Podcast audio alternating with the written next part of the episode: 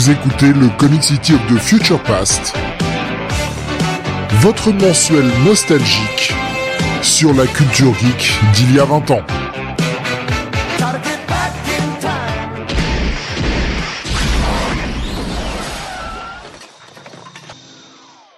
Bonsoir à tous et bienvenue sur le 71e numéro du Comic City of the Future Past. Nous sommes aujourd'hui le mardi, euh, mardi 14 novembre. J'ai plus la date en tête. Mardi 14 novembre et avec moi ce soir pour revenir sur ce qui sortait euh, il y a 20 ans, comme chaque mois, Don Jonath. Salut à tous. Notre Don Johnson à nous. Pas, pas mal, pas mauvaise carrière quand même, Don Johnson. Ça va? Oserais-je dire que je préfère euh, le film Miami Vice de Michael Mann à la série. Culte. Tu sais que je crois, je crois, je l'ai jamais vu. Ouais, j'ai jamais vu le film. Eh, écoute, euh, j'ai trouvé. Euh... Bah après la série, voilà, c'était euh, une série des années 80, épisodique. Euh, bon, c'était pas aussi, enfin comment dire, c'était pas euh, réalisé comme c'est euh, maintenant voilà je veux dire comme ça avec euh, tu sais des fils rouges des choses comme ça des voilà, c'était beaucoup plus des, des épisodes d'un jour fin de mémoire voilà mais ouais je sais pas j'avais bien aimé le film. voilà j'ai bien aimé le film avec le voilà Michael Michael Mann et puis bon et puis Gongli hein, bien sûr hein, Gongli éblouissante voilà je comprends mieux pourquoi t'aimes le film du coup. oui, hein, voilà, on est en toute objectivité, hein, encore une fois. Comme toujours, on reviendra donc sur, sur ce qu'il sortait, je bafouille, pardon, euh, il y a 20 ans, avec euh, la partie comics, la partie comics VO et la partie comics VF, bien sûr. Ce qui sortait au ciné, un petit tour du côté de la télévision, des jeux vidéo, le sport, évidemment, les mangas, la musique, et pour finir, El Top 50. C'est mon meilleur espagnol. ouais, t'as peut-être dû te contenter de Top 50, éventuellement. je, je sais pas, écoute, euh, je sais pas. Je, je, ne sais pas pourquoi. Je me suis dit, euh, tiens, faisons-le en espagnol. Ouais, bah alors en espagnol, euh, quand même, à moitié pour le coup, parce que bon. Bon, c'est pas comme ça qu'on fait l'espagnol, on rajoute des O, des A à la fin, puis ça passe. Alors, 50 en espagnol, c'est c'est cinquanta, donc. Euh... Ah merde, eh, j'étais pas si loin que ça en fait. ouais, non mais j'ai fait ça au pif moi. Au pif euh, euh T'as quand même le chic d'être à, la à la fois pas si loin et complètement à côté de la plaque, donc c'est quand même. Euh, quand même oui, mais j'aime le paradoxe, moi, Jonathan, tu le sais, j'aime le paradoxe. ouais, ouais, voilà. On va démarrer à... on dit topo, nous dit allemand LV1 m'écoute pas. Mais oui, moi aussi j'ai fait allemand. C'est pour ça je, je connais rien en espagnol. Euh, on va commencer donc comme d'habitude avec les comics VO, ce qui sortait il y a 20 ans, avec un top euh, de ce mois de novembre 2003 du coup, euh, puisque voilà, on est en 2023, donc on revient il y a 20 ans, novembre 2003. Un top bah, pas si différent de celui du mois dernier au final. Bah, j'ai envie de dire, de toute façon, c'est pas que le top est pas intéressant à faire, mais d'un mois sur l'autre, on voit pas nécessairement une, euh, une évolution euh, forte. Ce serait si on regardait d'un an, d'année en année en fait, d'une année sur l'autre, peut-être que qu'on en verrait plus. Et là, effectivement, bah, on revient un petit peu sur ce qu'on avait le mois précédent, c'est-à-dire, enfin, oui, le mois précédent, c'est-à-dire GLA Avengers, euh, chez Marvel, en tête, euh, quand même près de 148 000 ventes. Marvel 1602 toujours là, quand même pour son quatrième numéro. Deuxième euh, avec euh, près de 123 000, 122 000 ventes. Euh, voilà, donc bah oui, encore, encore, encore ces deux titres-là en tête. Encore les titres Ultimate qui sont très bien placés dans le top 5 avec Ultimate 6 et Ultimate X-Men. Dis donc, Ultimate X-Men pour numéro 39 qui a encore à plus de 105 000 ventes. Ouais. voilà, donc. Bah, toujours l'arc de Kirkman. Hein. Oui. Euh, voilà. Et puis euh, et puis quand même bon alors une nouveauté malgré tout hein, chez Marvel de Kirkman. euh, qu'est-ce que je dis comme connerie de Bendis pas de Kirkman pardon. Oui voilà. Je me disais Kirkman bon. Mmh, sur FF, voilà. ouais ouais. Euh, bah, Wolverine, euh, Wolverine The End, donc euh, son numéro 1, qui s'est quand même écoulé à 116 000 ventes. Donc on surfait là encore allègrement sur la vague de, de de, de X-Men 2 hein, avec le personnage de Wolverine qui était quand même largement mis en avant puisqu'on avait toute sa backstory donc voilà et, puis ça fait suite à, à ce que Paul Jenkins avait fait auparavant hein, avec Origin qui nous racontait le début euh, de Wolverine, les véritables origines qu'on nous avait toujours cachées. Et là, cette fois-ci, on nous raconte sa dernière histoire. Hein, c'est le concept des, des mini-séries The End, à qui qu'on a confié également à Paul Jenkins. Finalement, Paul Jenkins aura écrit le début de Wolverine et sa fin, quoi. Choix étonnant. Mais après, euh, bah, Origin avait été un putain de succès. Donc, euh, bah, on le, on le confie au même gars. Et je vois Tommy qui lui dit, mon dieu, Wolverine The End, quelle merde. J'avoue que j'en ai plus aucun souvenir. Donc pour dire que ça m'a ça m'a pas marqué. Euh, il nous disait au moins Origin j'aime bien. Et c'est ça, enfin Origin on s'en souvient un peu, mais alors euh, The End, zéro souvenir de ce truc. Bah, je compte sur euh, je compte sur Tommy hein, pour alors Tommy qui est qui est Spider-Man hein, c'est ça on est bien d'accord. ah non. non, Tommy, c'est Strider Tag sur. ah ouais, d'accord, c'est Strider Tag. Ah d'accord. Oui, oui, je me disais, il disait des choses pertinentes, ça m'étonnait pour un fan de Spawn, donc du coup, oui, c'est plus euh, c'est plus logique. Donc oh, euh, gratos. oui, je sais pas pourquoi, voilà. Pourtant, je vais vous dire, je crois que je préfère le Batman, euh, je crois que je préfère tous les jours le Batman Spawn euh, au Batman 139. Donc, euh, donc voilà. Euh, mais oui, Tommy, pour le coup, c'est toi qui pourrais nous aiguiller hein, sur Wolverine The End, parce que comme Steve, moi, je, moi, pour vous tout dire, j'ai découvert cette série au moment de faire le top, hein, enfin de faire le, le, conducteur. Hein, donc, euh, voilà, je ne savais pas. Dit, euh, Wolverine les dernières années après les griffes de feu, j'ai zappé. Oh, c'était tellement rigolo ça. Il nous dit alors The End zéro souvenir. Non mais je comprends. Bon, je crois que, mais cette série a commencé fort, mais euh, on verra comment elle finira. Mais à mon avis, ça sera pas si haut. Wolverine qui marche bien, hein. nous nous place donc son The End à 116 000 copies, et on a la série régulière, hein, relance depuis maintenant 6 mois, un petit peu moins, euh, par Greg Roca. Euh, le Wolverine 7 et le Wolverine 8, on était sur un double shipping ce mois-ci, qui vendent chacun 78 euh, 500 et 76 900, donc euh, sur une bonne, une bonne moyenne de 77 500 copies. Pour son 7 et son 8, à 2,25.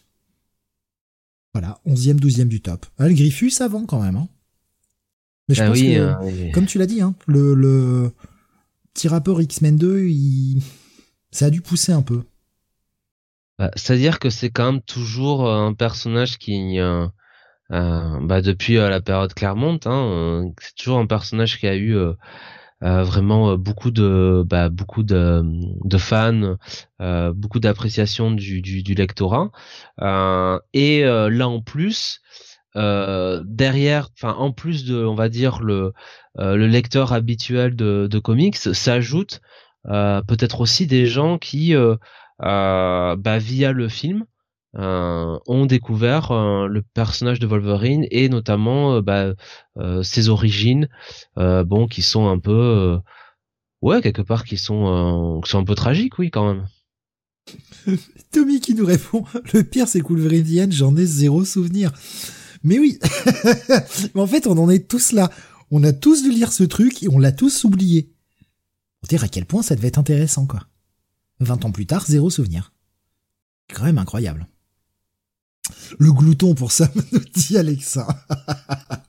Serval. Le Serval, évidemment. Non, mais euh, c'est assez intéressant à voir que ce, ce, Wolverine se vend plutôt bien. Euh, au rang des, des, bah, des bons titres encore une fois, hein, le, les mutants, puisqu'on en est, euh, on en est là, les mutants euh, continuent de cartonner. Hein. Bah oui, les mutants. Bah de toute façon, encore, euh, encore à cette période-là, donc début des années 2000, on reste quand même à un, moment de l'histoire Marvel où les X-Men sont quand même la, la franchise majeure. voilà. Alors oui, Spider-Man est quand même toujours le, le flagship title, Amazing Spider-Man en principe. Euh, mais euh, mais quand même les X-Men avaient une part importante. Et là je vous ai parlé d'Ultimate X-Men qui était cinquième. Mais en dessous sixième c'est New X-Men euh, de Grant Morrison avec le numéro 149 qui est encore au-dessus des, des 100 000 à plus de 102 000 ventes faut rappeler qu'il y a quelques mois c'était passé en dessous euh, et euh, là, ça fait quelques mois que non, bah non, ça, ça remonte au-dessus de, au-dessus des 100 000. Et on a en dixième position Uncanny X-Men, qui est quand même encore à 90 606 ventes euh, pour euh, le numéro, le numéro 433. Donc ouais, et je vous parle pas, non, en plus de 11 et 12 Wolverine avec le 7 et 8 qui est au-dessus des 76 000 ventes à chaque fois. Donc mmh. ouais, le titre, enfin les titres X, de toute façon. On a le X-Men qui est un peu plus bas, hein, 17ème, avec 61 euh, 000 ventes, pour son numéro 34, quand même. Euh, ce qui est intéressant, c'est de voir que il y a quand même un petit écart qui se creuse là avec euh, avec New X-Men et Uncanny. On est quand même à 12 k d'écart. Pas négligeable. Hein. Bon après c'est encore Chuck Austen donc. bah oui oui c'est à dire que bon t'as beau t'as beau appeler le titre Uncanny X-Men bon voilà Chuck Austen quoi. Ouais, c'est l'arc The Draco en plus, bon. Masterpiece, Chuck Masterpiece Austen, nous dit Alexa. Oh merde. oh merde. Euh, ce, qui, est notable aussi comparé au mois précédent, c'est que autant le mois précédent on avait un top 10 où tous les titres étaient au-dessus de 100 000, c'est un peu revenu en arrière, là on passe sous les 100 000 au septième épisode, enfin au septième du top. Néanmoins ça reste des bonnes ventes quoi. Un seul titre d'essai oui, un seul titre d'essai, euh, j'allais dire dans le top 10, mais dans le top 20 même. Euh, puisque euh, non. alors peut-être pas dans le top 20 non il y en a il y en a deux autres. Il y en a deux autres. Mais euh, mais dans le top 10 euh, bah, c'est Batman qui est que septième avec le numéro 621 euh, 96 000 ventes. On est loin euh, qu'il est loin le temps de de l'arc Hush euh, c'est ouais c'est c'est retombé c'est bah, retombé donc Ouais, sacré baisse. Après, euh, tu passes, euh, on l'a dit, hein, mais tu passes de Jeff Lobb, euh, Jim Lee, qui est assez facile à lire quand même. Hush, c'est cool, c'est servi par des dessins, c'est très popcorn, très blockbuster. Tu passes à, à Brian Azzarello et Eduardo Risso sur l'arc Broken City. On en est qu'à la deuxième partie finalement, il y a quand même eu un sacré taux de rétention, parce que rappelons-nous qu'avant Hush, Batman, c'était 40 euh, 000 à tout péter. Hein. 40, 45 000 les bons mois. Là, on a, on a doublé le chiffre. Mais c'est vrai qu'il y a une baisse. Il y a une baisse. Une baisse. Incontestablement. Benny j'ai jamais compris la charge contre Stan. Oui, il y a de mauvais trucs, mais euh, on a eu largement pire avec le retour de Claremont qui est une purge. Oh Stan, c'est pire. Ouais, enfin, moi, tu vois, c'est, c'est, c'est, c'est, c'est toujours compliqué ce genre de comparaison parce que c'est pas parce qu'un truc est moins pire que l'autre qu'il est pas bon. Tu vois? Ah, pour, moi, Austin c'est pire. Il a tellement été loin dans, certaines saloperies que ouais, euh, c'est pas bon. Euh, c'était pas bon le retour de Claremont, mais euh, pour moi, ça reste moins. ça salope moins les mutants que que ce qu'a fait Austin. Juste repenser à la scène de Angel qui baise Husk sous les yeux de sa mère dans le ciel, quoi. Juste repenser à ça, simplement, ça suffit pour, euh, pour voir à quel point on est sur un niveau de connerie qui est, euh, qui est ridicule, quoi. C'est, terrible. C'est moyen, oh, ouais, c'est moyen, moyen baba, hein. moyen, euh, limite de la, du, du, sol, quoi. Ça, ça vole en rasemote, là. Euh, Ultimate Spider-Man, toujours, bah, toujours légèrement au-dessus de, de sa série, de l'univers principal. 96 500 pour le Amazing euh, qui, sortait de son numéro 500, hein, donc euh, un bon lead avec son numéro 500, qui est à 94 300, ce qui est plutôt pas mal quand même. Sachant que derrière, on a euh, la nouvelle série spectaculaire qui est 15e et 16e avec les épisodes 6 et 7, là aussi double shipping ce mois-ci, qui vendent chacune 67 000, 67 500 et, 65, et 66 000 quoi, à 50 près. Qu'est-ce qu'on avait d'autre? D'intéressant bah, du, du DC comme tu l'as dit dans le top 20 oui et eh ben euh, Teen Titans hein, numéro 5 hein, de pratiquement 68 000 ventes 14e place. Et la Gilet toujours la Gilet quand même mine de rien euh, 18e euh, pour le numéro 90 avec euh, près de 60 000 ventes. Mais ouais c'est vrai que bon quand t'es à trois titres DC dans le top le top 22 euh, et que euh, bah, les 19 autres titres euh, c'est du Marvel. Enfin non, du coup, je il y a 22 22 autres titres. Non. 21 autres titres parce que JLA Avengers, bon, peut dire que c'est d'ici aussi. Oui, voilà, c'est un épisode Marvel, un épisode d'ici. De toute façon, ils sont partagés les, les droits. Hein. Le, le, premier était crédité Marvel, le deuxième d'ici, le troisième Marvel, le dernier sera crédité d'ici le mois prochain. Daredevil qui euh, on est sur euh, quasiment la, fin de l'arc euh, où il a pris les rênes du Kingpin. Ah bah non, non, c'est la fin de l'arc, non Qu'est-ce que je dis comme bêtise C'est c'est encore l'arc David Mack qui qui vend plutôt pas mal malgré tout. c'est 20e du top, ça vend 57 457 copies c'est plutôt pas mal pour du David Mack qui nous coupait cet arc boss justement avec un un Daredevil qui fait non c'est bon maintenant c'est moi le le boss de c'est moi le boss de Hell's Kitchen et euh, ça reprendra euh, ça reprendra bientôt euh, à partir du 56. C'est à ce moment-là que ça arrive, hein, c'est pas plus tard. Bah c'est au numéro 50 ouais, au numéro 50, il pète ah. la gueule du Kingpin et il dit maintenant c'est moi le boss. Attends, et après on peut faire un arc sur Ego. Un, un arc sur Echo ouais. Ah, c'est un drôle de choix éditorial. Ouais, ouais. Non, non, effectivement, ouais. Et ah, mais non, je confonds, ouais, je confonds, ouais, c'est vrai. Tout ça va nous emmener au premier indé. Premier bah, le premier indé, voilà, alors surprise, hein, encore une fois. Euh, puisque c'est Transformers J. Joe un troisième euh, pour le numéro 3, euh, 55 000 ventes. Euh, tu vois, c'est c'est quand tu dis quand comme ça quand tu dis Steve, bon, euh, est-ce que c'était mieux avant, est-ce que les temps changent? Euh, Ben mon cher Steve, nous sommes en 2023 et et, euh, et Transformers et J. Joe sont toujours hein, à la pointe du titre indé. Donc non, les, les temps ne changent pas. 20 ans plus tard, on a relancé bah, les deux franchises sous la bannière la bannière de voilà. hein, dans, dans sa dans son imprint au sein de faut être chez Skybound, c'est ça? Skybound, euh, tout à fait. Et puis bon, euh, encore une fois, hein, pas avec euh, pas avec des manchots, hein, parce que Daniel Warren Johnson, Joshua Williamson, Larry Hama, évidemment. Joshua Williamson qui va écrire donc le, le titre sur Duke et, et, Larry Hama qui va garder qui va garder G.I. Joe tout court. Et Joshua Williamson qui a aussi fait Cobra Commander, hein, je crois, une mini-série. putain le mec, le mec s'arrête jamais, Williamson, c'est pas possible. C'est ça. Et puis, euh, et puis, euh, euh, et puis évidemment Robert Kirkman qui chapeaute tout ça, hein, puisqu'il fait euh, euh, Void, euh, Void Rivals, voilà donc. Le Energon Universe, ouais. 20 ans plus tard, on, on relance encore les titres.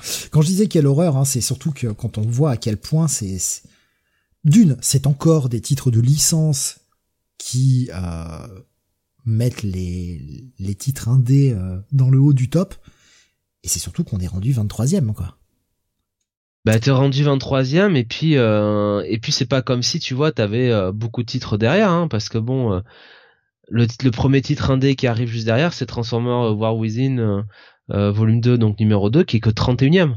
Hmm. Voilà et il faut encore descendre jusqu'à GI Joe numéro 23 à la 43e place donc vraiment on est sur des titres indés qui qui, qui, indé qui... est encore de la licence le, le premier titre indé proper, c'est le Spawn, ouais. Spawn 130, euh, 49e, euh, voilà, qui qui qui euh, finalement péniblement rentre dans le top 50. Mm. Ça fait presque un peu penser à Dragon Ball Super hein, dans le top Oricon. Voilà. C'est ouais, c'est c'est dommageable. Ouais, à peine 37 000 ventes. C'est euh, c'est dingue. Hein. C'est-à-dire qu'on a eu une petite poussée indé les dernières années, euh, avec beaucoup de licences, certes, mais Spawn est descendu. Après, il y a quand même aussi une certaine euh, fatigue. On va le mettre entre guillemets, mais c'est juste que bah le lectorat se renouvelle pas forcément. C'est pas toujours simple de rentrer dans un titre qui a déjà 130 numéros au compteur. et oui, c'est c'est pas forcément la, meilleure période, mais peu importe, on voit que ça baisse un peu. On a eu tous, euh, toutes ces années où les premiers produits indés c'était des licences, et même ça, bah, on sent la fatigue là aussi. On sent aussi la fatigue euh, des gens pour les produits de licence qui ne sont pas forcément suivis de beaucoup d'effets. Les séries s'arrêtent très vite, sont relativement abandonnées, ça développe pas grand chose. C'est de la pure exploitation, quoi. De la pure exploitation de licence et on en fait pas des masses de choses, donc euh, et ça se ressent sur le top. On voit que les gens bah, se font plus berner, quoi. C'est dommage, c'est dommage parce que c'était une bonne manne financière pour elles, pour eux, pardon. Pour elles, je dis euh, les, compagnies, quoi. Est-ce que t'avais vu, euh, t'avais noté d'autres choses euh, un petit peu, euh, un petit peu intéressantes Ben alors pas c'est pas c'est pas excessivement excessivement intéressant mais on avait les débuts de, de Teen Titan Go. Ah. Voilà. Ouais ouais ouais. Donc euh, par contre je sais plus euh, si c'était 68e Ouais, 68e, je viens de le retomber dessus là aussi. euh, avec 29 euh, 29 000 ventes et donc euh, bah la l'adaptation euh, de la de la série animée euh, du même nom enfin qui sortait euh, voilà que vous avez pu voir à l'époque je, je pense que c'était déjà dans F3X le choc des héros le dimanche matin sur euh, sur France 3 Bon produit d'appel pour les jeunes, c'est cool. C'est bien, euh, c'est bien parce que c'est vrai que chez DC, alors il y a toujours hein, cette, euh, ah, depuis très longtemps euh, des des titres euh, destinés aux plus jeunes. On a eu les euh, les Adventures par exemple hein, qui euh, qui continuaient ou qui reprenaient des épisodes des séries animées, que ce soit Batman, que ce soit Superman, etc. Euh, on a des titres un peu Looney Tunes et compagnie qui sortent depuis des années, mais euh, ils ont pas une grosse gamme jeune. Donc euh, Teen Titans Go, c'est un, mais un bon truc pour les jeunes. C'est une ganja mais attention hein faut pas non plus euh, euh, faut pas non plus se dire euh, euh, C'est pas pour les bébés, quoi. C'est c'est c'est Voilà. un, c'est un pas le point le- le d'entrée pour les jeunes, quoi. Voilà. c'est pas le enfin le, le petit dessin animé Teen Titans tu sais mais justement qui s'appelle Gogo enfin je sais plus le le le, le, le dessin animé avec les Teen Titans euh, façon euh, pff, comment dire euh, euh, tout petit quoi enfin tu vois enfin personnage très euh, euh, je sais pas comment expliquer très bébé un peu euh, euh, tu sais ce dessin animé un peu un peu comique Oui. quoi Oui, Là- c'est là, c'est pas que- les cartoons courts euh, de, de 6 minutes, là. Voilà. Là, c'est vraiment euh, l'adaptation euh, de euh, bah, de la série télé euh, de enfin des épisodes de 25 minutes qui oui était peut-être pour euh, euh, un public jeune mais qui avait quand même euh, bon euh, des arcs euh, narratifs euh, bon assez durs euh, euh, avec euh, notamment euh, Deathstroke euh, euh, Tri- euh, merde comment il s'appelle le, le père de oui Trigon le père Trigon, de de, Raven. de Raven, voilà. Euh, donc euh, oui, c'était, euh, bah, c'était, en fait, c'était les Teen, Ti- les Teen Titans, euh, bon, euh, comme on, comme on les percevait chez Mark Wolfman, hein, quelque part, hein, donc euh, avec peut-être un peu plus d'humour, mais euh, bon, voilà. Mais pendant que tu parles de Teen Titans, c'est un peu plus bas dans le top. Je le mentionne parce que ça reste quand même quelque chose d'assez euh, d'assez énorme. Tu l'as mentionné, hein, 14e du top, on avait le numéro 5 de cette reprise par Jeff Jones. Eh bien, euh, 120, euh, 111e pardon, du top, il y avait encore 20 000 copies vendues pour le Teen Titans numéro 1 de Jeff Jones, qui était réimprimé. Oui. Gros carton, hein Gros carton pour cette relance par Jeff Jones. Qui continue euh, de, de se vendre Voilà. euh, 15, 20 000 par mois. On en est à l'épisode 5, t'as le 1 qui se vend toujours à 20 000. Allez hop. Alors, je, sais- je, je sais pas si, si Jeff Jones, euh, euh, comment on appelle ça, euh, si Jeff Jones, euh, euh, à l'époque avait l'aura peut-être qu'il qu'il a qu'il a aujourd'hui, c'est s'il avait déjà. ça commence. euh, ça commence, peu à peu. Euh, ce qui va le faire surtout éclater mort, c'est son arrivée sur Green Lantern, son Infinite Crisis. euh, là, dans les deux trois années qui arrivent, Jeff Jones va vraiment. Ça commençait déjà à être pas mal et euh, bah, il, sortait de, de JSA notamment, hein, qui euh, qui avait bien qui avait bien cartonné, qui avait eu un bon succès. Donc le mec commençait à avoir du galon. Mais c'est vrai que Infinite Crisis en 2006 va le faire euh, totalement exploser. C'est-à-dire que ce que je veux dire par là, hein, c'est que son Teen Titan n'a pas nécessairement profité de euh, de ce de sa hype. Voilà. Euh, c'est un auteur connu, mais pas non plus euh, voilà un auteur rockstar quoi. Ça que je veux dire. Ça, ça- a contribué à la à l'asseoir euh, comme Voilà. scénariste a fortement surveillé quoi. Ouais. Euh, Boma, ce que disait par rapport au comics Titans Go, euh, j'ai pas lu le comics qui faisait suite à la série TV, mais ce que j'avais pu voir, c'était une vraie suite qui introduisait notamment Donna Troy, qui n'avait fait qu'un caméo dans la dernière saison. Je te fais entièrement confiance. Moi perso, j'ai jamais regardé cette série. hein. Je, Oui. je, je, je regardais pas, je regardais plus euh, de, à l'époque déjà. Mais t'étais déjà là. Fuck, bien sûr. Oui, oui. À quoi que là, 2003. euh, Mais Ah, t'es 2003. toujours la fuck. 2003, j'ai la. Pff, La fuck n'a jamais. euh, De toute façon, la fuck a commencé très tôt hein, chez toi et, et jamais, c'est jamais, c'est jamais, c'est jamais terminé. Tu dois être à ton dixième doctorat là déjà. Au moins, au moins, oui. Ouais.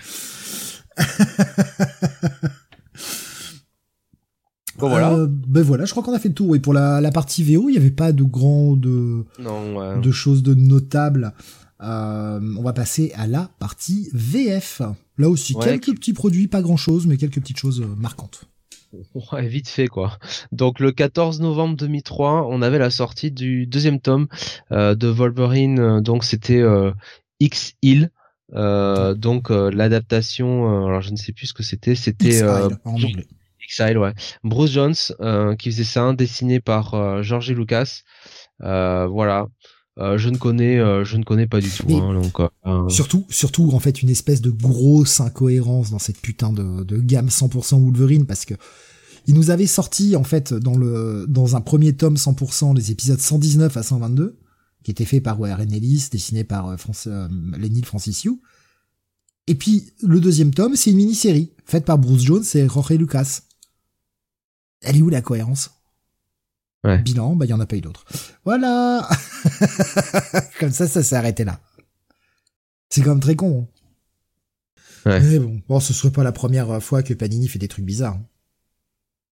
Bah ouais, non, non. malheureusement. malheureusement, malheureusement pour nous, ouais. Euh, Et euh, on continue chez Panini avec un autre titre qui, qui sort un petit peu du lot. Oui, alors là, euh, Electra et Wolverine euh, en duo dans une une ben alors un titre fait par Greg Rucka qui s'était associé avec Yoshitaka Amano, euh, donc euh, ben, légendaire euh, illustrateur et créateur de jeux vidéo, et ils avaient fait tous les deux Electra et Wolverine, euh, le Rédempteur. Voilà. Euh, J'ai feuilleté un petit peu. Euh, bon, c'est c'est plus un comment dire un C'est un roman illustré, ouais. ouais voilà un roman illustré, c'est ça. Pas un graphic novel, attention, un vrai un vrai roman avec euh, en fait un ah, merde. C'est une Je- page de texte, une, Voilà. un dessin. Voilà.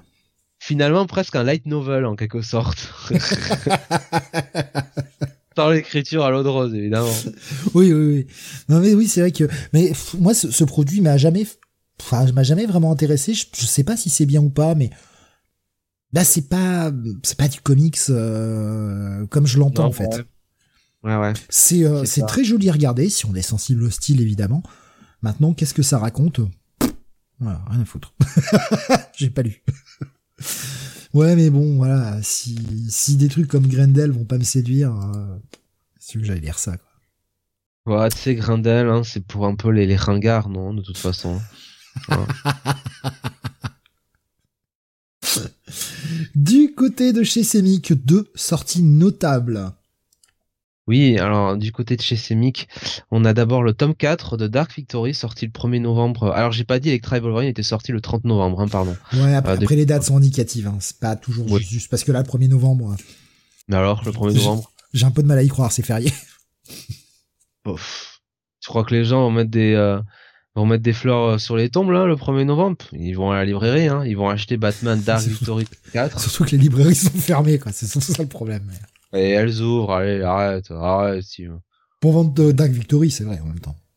Euh, Dark Victory, donc euh, bah, toujours hein, Jeff Lubb et, euh, et Tim Sale euh, pour euh, le numéro 11, 12 et 13 de, de la mini ou maxi. je sais Le plus, Maxi, ouais, le, le dernier tome. maxi. Voilà, le dernier tome. Euh, bon, bah voilà, hein, c'était la suite de Long Halloween. Euh, pas suite inférieure, mais qui restait quand même de, de très bonne qualité hein, dans, dans mes souvenirs. Est ressorti euh, fin août sous le plus petit format certes de la collection urbaine à 10 balles pour ceux qui voudraient se le procurer. Voilà. Voilà, vous avez les, les deux tomes, hein, vous avez Long Halloween et euh, Dark Victory euh, dans la collection Nomade si vous avez envie de vous faire la complète. La complète pour 20 balles. Ça vaut le coup, certes, c'est un format plus petit, mais c'est ça vaut quand même le coup, ça reste deux histoires extrêmement sympathiques de, de Batman, voire même un peu plus que sympathiques quand même. Ça reste du très très bon niveau. Et puis, euh, chez Semic, dernier euh, Oui. titre, un kiosque. Un kiosque sorti euh, prix de 5 euros, j'allais dire 5 dollars, pardon, 5 euros. euh, c'est le Image Comics numéro 3, euh, Ouais. qui sera le dernier numéro, malheureusement, pour eux. Euh, ils avaient tenté de ressortir euh, euh, comme ils avaient fait à l'époque avec les magazines euh, Topco, les magazines Wildstorm, etc. Ils, tentaient de sortir un, magazine purement image avec des, des titres que sous le label Image, que sous le giron d'Image. Il y avait à l'intérieur notamment Venture, Firebreather, euh, Invincible, voilà, Invincible et Futura. Et bah, le truc n'a pas pris n'a pas pris du tout. Euh, et bah voilà, troisième et dernier numéro. Donc bah tentative avortée de sortir euh, Invincible qui ressortira, on le sait chez Delcourt, euh, dans le bah, dans, leur collection, euh, leur collection librairie, et qui aura un succès euh, assez relatif malheureusement au départ, hein, puisqu'on le sait, la, la publication s'est arrêtée pendant longtemps, puis a repris, a été au bout, et aujourd'hui la série jouit d'une meilleure vente. L'anime a aussi beaucoup poussé pour euh, pour aider à ce que ça se vende et euh, ressort actuellement en intégrale. Voilà. Bomas qui dit les cons, ils auraient dû attendre l'adaptation animée. ils auraient attendu longtemps. Mais euh, et avec la popularité d'Ickman surtout de de Kirkman, je pense tu voulais dire sur sur mon buddy. ben voilà, c'est tout. Hein, c'est pas un gros mois en termes de comics euh, ce mois de novembre, c'est pas le mois le plus euh, renversant avec les projets les plus fous. Mais euh, bah c'est ça aussi, hein, c'est que il bah, y a des mois qui sont très cool avec plein de choses intéressantes, il y a des mois un peu plus light. En même temps, vous inquiétez pas, il y a d'autres sections de l'émission qui vont être beaucoup plus chargées. Voilà. Allez, on va passer au ciné maintenant. À commencer par un. Oula. À commencer par le, le mois de cinéma on va, on va, on va pas commencer avec euh, le truc le plus simple à expliquer. Oui, puisque le 5 novembre, on avait la sortie de Zatoshi, euh, donc euh, film japonais écrit réalisé par Takeshi Kitano en 2003.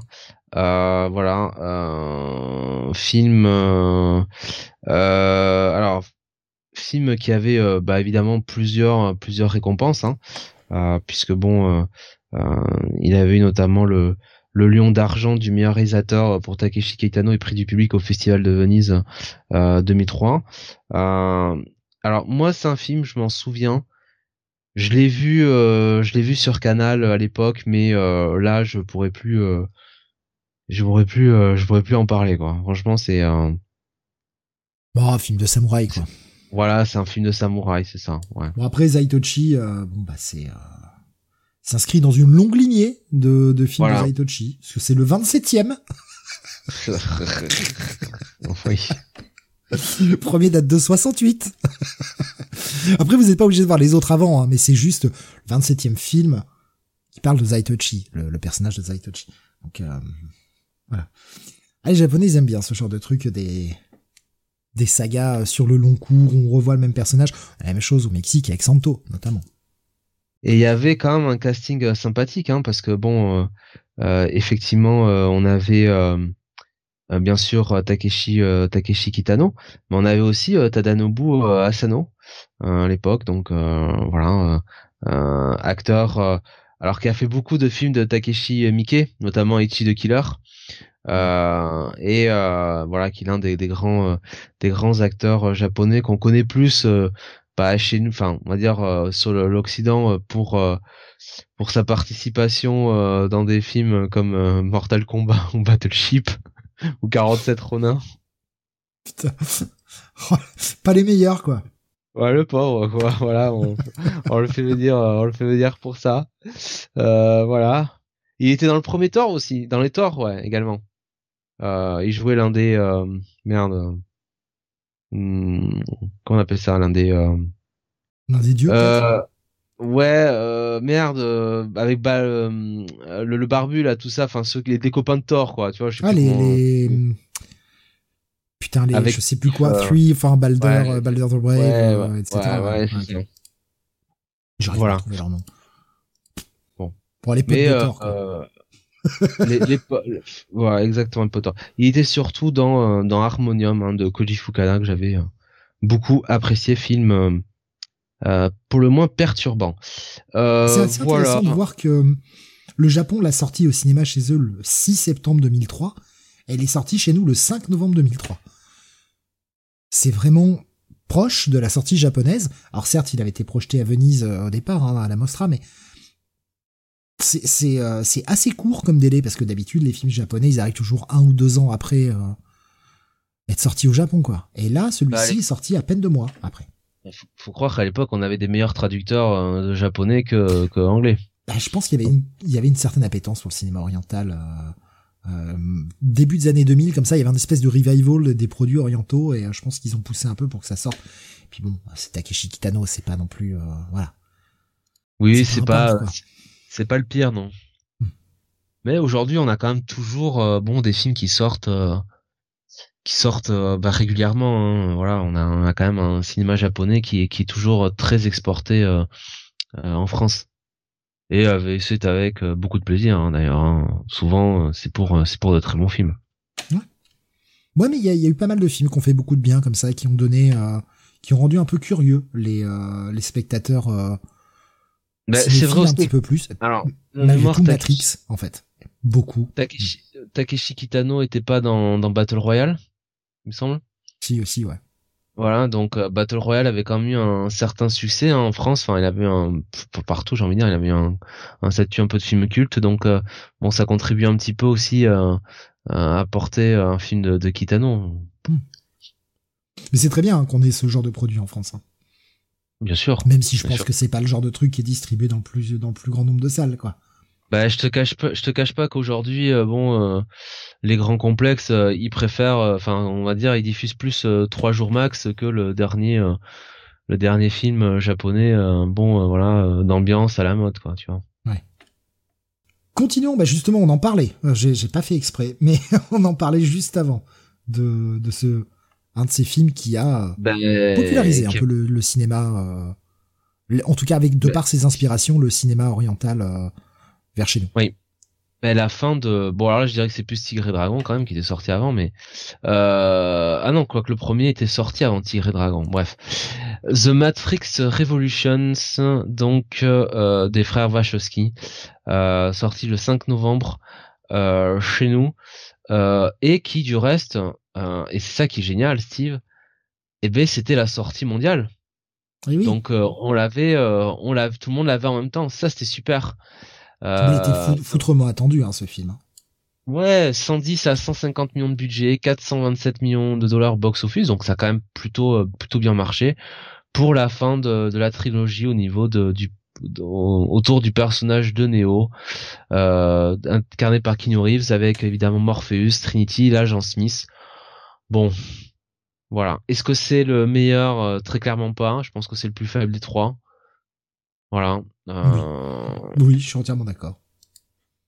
c'est pas euh, c'est pas mauvais en soi c'est pas catastrophique hein. j'ai vu euh, des films bien pires que ça hein. euh, et encore euh, encore aujourd'hui mais c'est vrai que euh, on sentait que le, le je vais pas dire le concept s'essoufflait mais euh, une fois que euh, entre guillemets on avait toutes les réponses aux questions bah ouais bon voilà Ouais, puis ils étaient, euh, je pense, euh, partis dans leur délire. On dit il parce qu'à l'époque c'était encore il, hein, évidemment. Ils étaient partis dans leur délire et je pense qu'ils ont perdu une partie du public. Ils ont été au bout de leur formule. C'est super. Mais je pense qu'ils ont perdu une partie du public qui n'a pas qui n'a pas suivi, qui n'a pas accepté leur délire et je perso, moi j'en fais partie. Déjà le 2 m'avait euh, ouh là, j'ai fait ouf. Ah, j'ai- j'aime moins déjà. j'aime moins. Ouais. Le 2, euh, le 2 était clairement inférieur au premier, mais ça restait quand même toujours, euh, toujours appréciable parce que c'était la, euh, on était content de retrouver ces personnages-là, trois ans ou deux ou trois ans après. Là, c'est vrai que bon, en plus le Révolution est sorti euh, euh, un an après, hein, euh, donc c'était euh, Mais même pas, même pas six mois. même pas, même, Même pas pas six six- mois, ouais, ouais, t'as 16 raison, mai, t'as 16 raison. mai. 16 mai, ouais, ouais, ouais, c'est ça, ouais. Au moins, on n'a pas attendu longtemps pour avoir la fin de la trilogie. Euh, Non, 16 c'est clair. mai, euh, 5 novembre, euh, ça a été, ça a été assez rapide, mais euh, ouais, c'est. euh, Je pense que le 2 a, a fait déchanter pas mal de gens. Ouais. Voilà, donc c'est la fin de la trilogie avant qu'un quatrième arrive évidemment en 2021. On va attendre Oui. encore quelques années pour qu'on le mette dans le futur pass celui-ci. Je vais pas trop avancer, mais à mon avis, celui-là, je le ferai pas. Hein. je te le dis tout de suite. Je sais pas si on sera encore là, honnêtement. Euh, on va pas, voilà. hein. Ciao. Hein. Euh, voilà. Euh, donc, euh, bah, on peut pas se après. oui, hein. continuons, continuons. 19 novembre, sortie de Intolérable Cruauté. Donc le dixième film des frères Cohen. voilà, donc c'est un film qui avait 60 millions de budget, qui a fait 121 millions au box-office. Euh, avec quand même euh, bah, un sacré casting puisqu'on retrouvait George Clooney, Catherine Zeta-Jones euh, et Geoffrey Rush, Billy, Billy Bob Thornton aussi, hein, rien que ça. Et donc George Clooney incarnait le, personnage d'un avocat qui gérait des divorces difficiles. Et bah en gros, comment dire, Miles, donc le personnage de, de George Clooney, empêche euh, le personnage de, de, Marilyn, incarné par Catherine Zeta-Jones, de toucher l'argent de son mari après après un divorce. Euh, parce que le personnage de Marilyn, enfin de, de Catherine Zeta-Jones, c'était un personnage un peu une gold digger, c'est-à-dire euh, qui faisait carrière en plumant euh, euh, ben, ses maris, voilà, qui en divorçant, prenant le pognon et en se barrant. Euh, et donc, bah, elle veut se venger et elle décide un petit peu de, de le mener en bateau et tomber amoureux de, enfin de, de fin, enfin de, de faire croire qu'elle tombe amoureuse de, de lui. Et à partir de là, euh bah, on, on, a à droit une comédie, euh, une bonne comédie, pas le meilleur film, euh, pas le meilleur film des, des frères Cohen, mais franchement plutôt, plutôt un bon divertissement, je trouve. Jamais vu celui-là. Je, je sais que celui-ci, je suis passé totalement à côté. Pourtant, le casting est pas mauvais. Ouais, puis c'est euh, bon. Euh, euh, George Clooney et Catherine Zeta-Jones, on va dire leur meilleur, hein, donc. Ouais, puis les, frères Cohen, c'est pas les pires non plus. Hein. Il y a toujours une patte, il y a toujours quelque chose quand même. Il y a toujours quelque chose en effet. Ouais, ça. Euh, continuons. Là aussi, film que je n'ai pas vu. Euh... Peut-être un peu à cause de, des gens qui l'ont écrit. Euh, j'ai fait ouais, Michel Vaillant. Ah non, ça c'est le générique des fins Euh, donc, c'est un film français, Michel Vaillant, réalisé par Louis-Pascal Couveler, sorti euh, le, euh, le, le, le, le, bah oui, tout simplement le 19 novembre 2003. Euh, voilà, donc euh, c'est euh, évidemment scénarisé par Luc Besson. Alors, aidé par euh, Jean Graton et Philippe Graton. Donc euh, bon euh, enfin c'est tout Jean Graton le le, créateur hein, de, de Michel Michel Vaillant. Bon.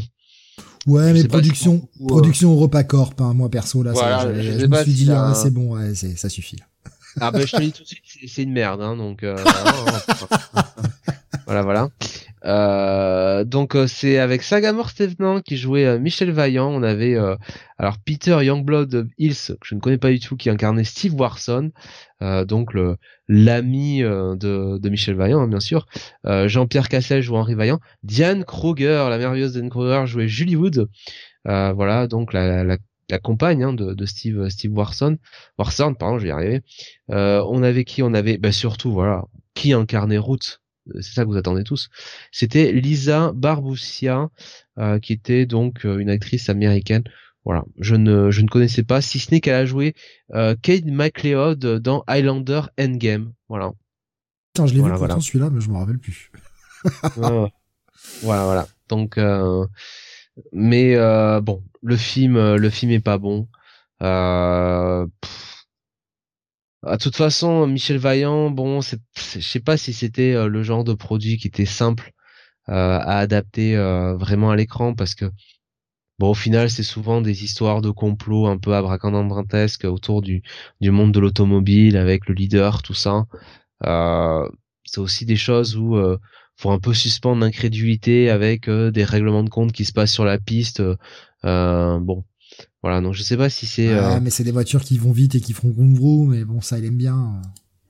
Donc ils avaient fait ça euh, au cours donc euh, bah du 24 heures du Mans, hein, donc c'était un petit peu le, c'était un petit peu ça le, le but. préféré quand même bah Ford contre Ferrari, hein, le, le film, je crois, je sais plus si c'est Le Mans 66, quel titre, je sais plus, mais de, de James Mangold. Euh, en 2019 qui est quand même beaucoup beaucoup beaucoup mieux que ça. Euh, bon. Et Tommy, qui euh, on a eu Speed Racer aussi hein, par les Wachowski.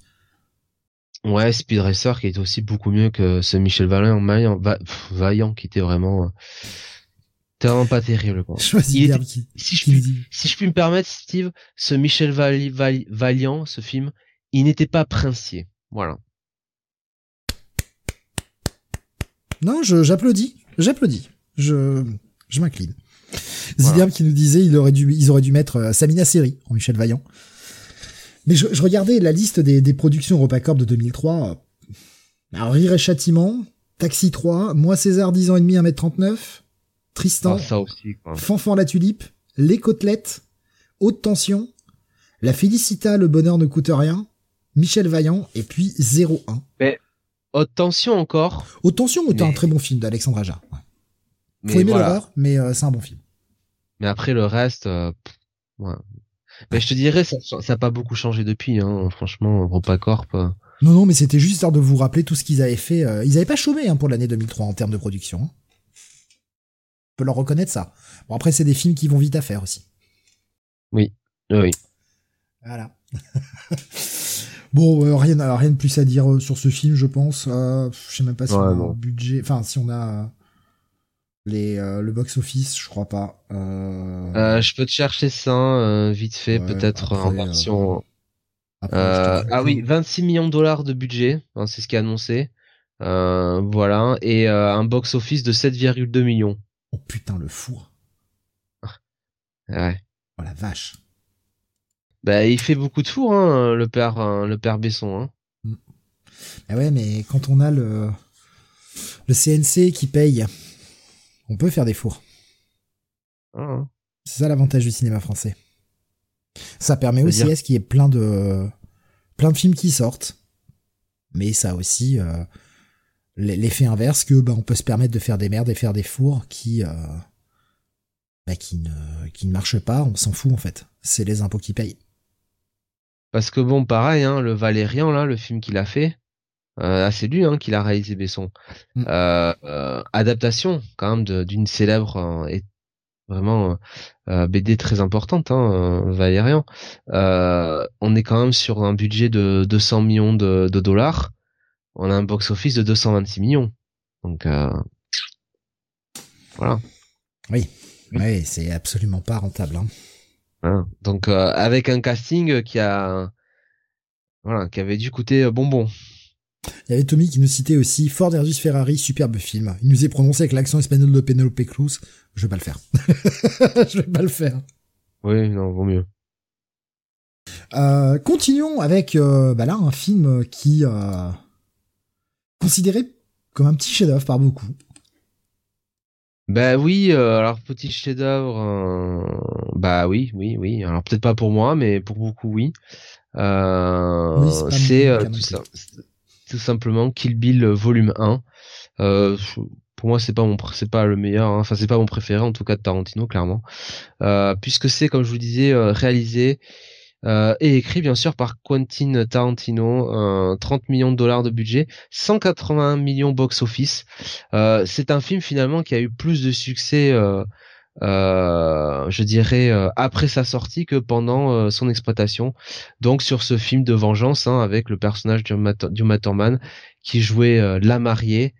euh, voilà et qui voulait se venger de bah, son ancien clan voilà emmené notamment par euh, Steve Lucidiu évidemment Évidemment.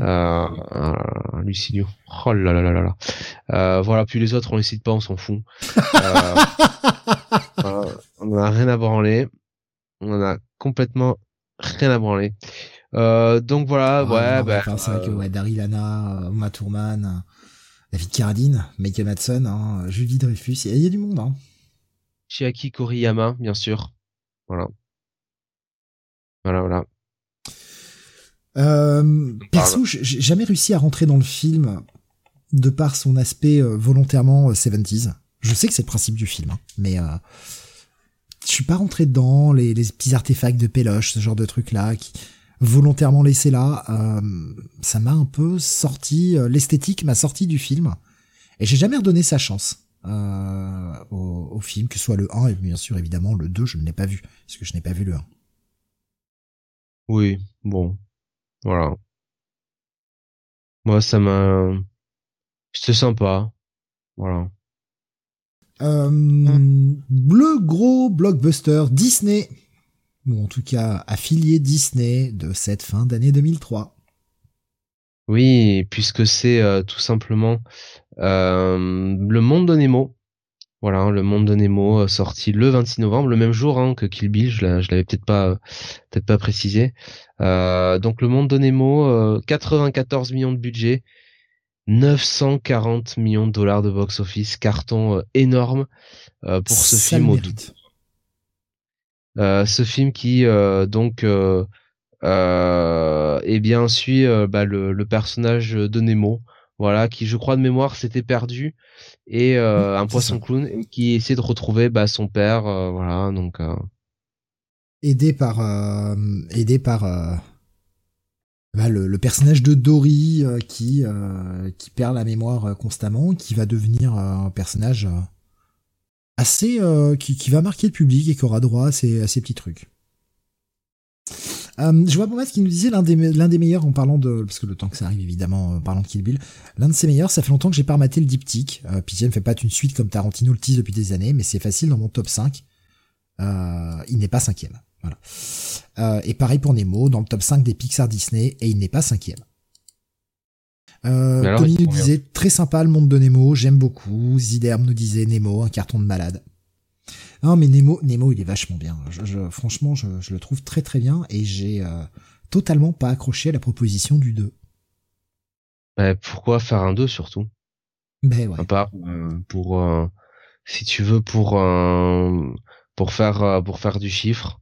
Voilà, c'est pas c'est pas un pro, c'est pas c'est surtout surtout appeler une suite hein surtout, surtout faire, enfin voilà, je veux dire, basé sur ça, sur Dory, tu vois, appeler ça euh, le monde de Dory. Euh, après Finding Nemo, Finding Dory, voilà, et faire ça en 2016. Ouais, non. C'est trop tard. Boba se disait le meilleur film de Franck Dubosc. C'est pas totalement faux. c'est ça le truc. Le pire, c'est que c'est pas totalement faux. C'est pas Cinéman? Je l'ai pas vu. Je l'ai pas vu. Cinéman euh, avec Anne Moix là, ça c'était bien Cinéman, enfin. Je l'ai pas vu. Je je me prononcerai pas. Eh bien, ne le regarde pas. Ah oui, d'accord. Ok, donc c'était un troll, merde. Bah oui, non, mais Cinéman, moi ça me faisait marrer parce que c'était l'époque où tu sais où Yann Moix euh, venait à chaque fois euh, défendre ses films en mode non mais vous comprenez pas ce que j'ai venu faire et tout ça, ta gueule, c'est une grosse merde, voilà. Putain quoi. T'as voulu singer les, les, les grands films, euh, les, les grands films de l'histoire. Tu t'es vautré, t'acceptes ta douille et puis voilà quoi, c'est bon quoi. Entre lui et le fils Berry qui défendait euh, euh, Astérix et les Jeux Olympiques, il faisait la perle. Hein. Je vois Tommy sur YouTube qui nous dit c'est comme Atlantide 2, Petite Sirène 2, Bossu de Notre-Dame 2, les suites inutiles. Cars 2 aussi nous disait Tommy. Alors Cars la 2. La différence que les autres, Notre-Dame de Paris 2, ça c'était des directs ou DVD. Oui, voilà. C'est pas sorti en, c'est pas sorti en euh, au cinéma. C'est pas tout à fait la même chose. Là, ça me gêne moins. c'est un direct ou DVD. Bon. Pour, pour Cars 2, je trouve qu'il y a une proposition en fait. C'est, euh, il s'éloigne totalement du concept. Euh, et contrairement à, au monde de Dory, en fait, ils ont gardé quand même euh, Flash McQueen en personnage principal, tu vois. Donc, euh, c'est une suite. Cette fois-ci, on part sur le monde des espions et compagnie. C'est vraiment un, véritable changement radical, il y a une véritable proposition différente. Là, Dory, oui, évidemment, il y a une proposition différente, mais c'est même plus le même personnage qui est le personnage central, donc peut-on considérer ça comme une suite Ah, débattable. Et le 3 de Cars, par contre, je sais même plus de quoi il parle. Je sais pas si ça te, ça te dit quelque chose, Jonathan, je sais plus de, dans quoi ils étaient partis sur le 3. Mon neveu euh, en parlerait mieux que moi, je pense. Mais je me demande si c'est pas plus, si c'est pas l'histoire autour de l'agent secret, là, la voiture secrète, là. S'il n'y avait pas un truc comme ça où il suivait le, le mec qui était censé être le, la, la, voiture euh, pastiche de James Bond ou je ne sais quoi là. Mais je croyais que c'était dans le 2, ça, le monde des espions. C'est peut-être moi qui confonds alors. Ah voilà, ça doit être moi. Hein. Euh, Bomas me disait le meilleur, la meilleure saga reste Toy Story. Mais... Oui, par défaut un peu. Ouais. Après, c'est un, de leurs premiers, c'est celle sur lequel, enfin, c'est leur bébé quoi.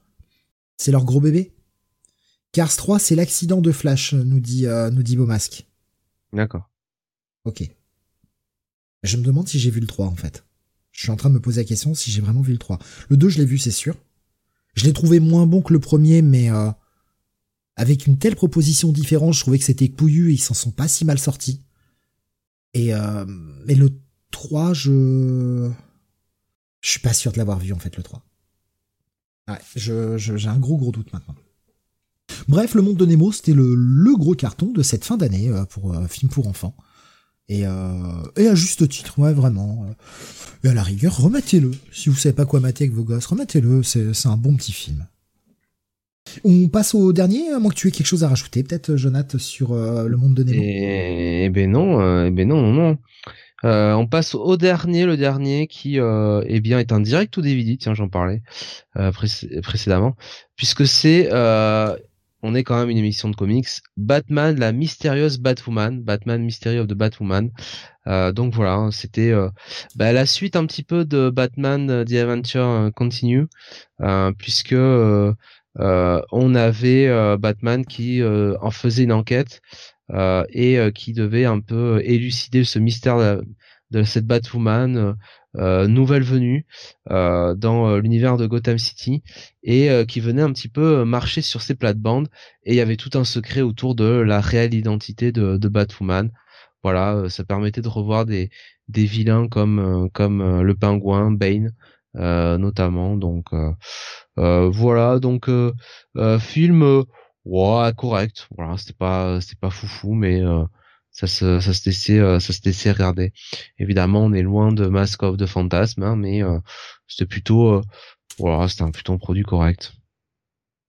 Je ne l'ai jamais vu ça non plus. Donc je vais bien garder de d'émettre un avis. Après je vois que le casting US est le même que d'habitude. On a Kevin Conroy en Batman hein, évidemment histoire de histoire de, de rester dans la continuité du coup, je me demande qui est cette Batwoman. Euh, je vais pas le dire à l'enfort, si, remarque, euh, écoute, il y a prescription maintenant. Euh, en fait, il y avait un mystère. Bon, si vous voulez pas le savoir, avancez. Hein, on, se retrouve dans euh, dans deux minutes.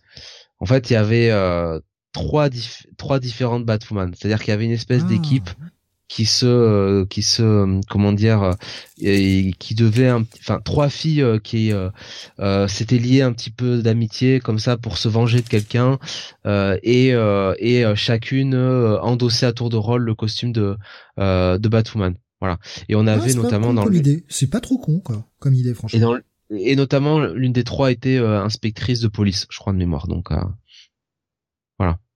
Donc elle avait voilà elle avait le euh, elle savait, elle savait où, elle, où elle mettait les, les, pieds. Voilà, je vais dire comme ça. D'accord. Non, c'est pas trop con comme idée, franchement. D'avoir un collectif et euh, ça, ça rend la traque plus difficile pour Batman. Ouais. Non, c'est bien. Je vois, je vois Zider et euh, Beaumasque qui ont écrit à peu près la même chose hein, concernant Cars 3. Euh, Zider nous disait Cars 3 c'est le Flash sur la fin de sa carrière qui lutte contre l'arrivée des jeunes bolides. Il s'entraîne un peu en mode road trip sur les traces de son mentor de Cars 1. Finalement, il se rend compte qu'il n'y arrivera pas, mais découvre sa relève. Et euh, Beaumasque qui nous dit euh, Flash, en fait, a un gros accident de voiture. Il nous a mis en fait, et nous fait une Rocky Balboa, essayer de revenir dans la course en constatant qu'il se fait vieux, qu'il est peut-être temps de passer la main.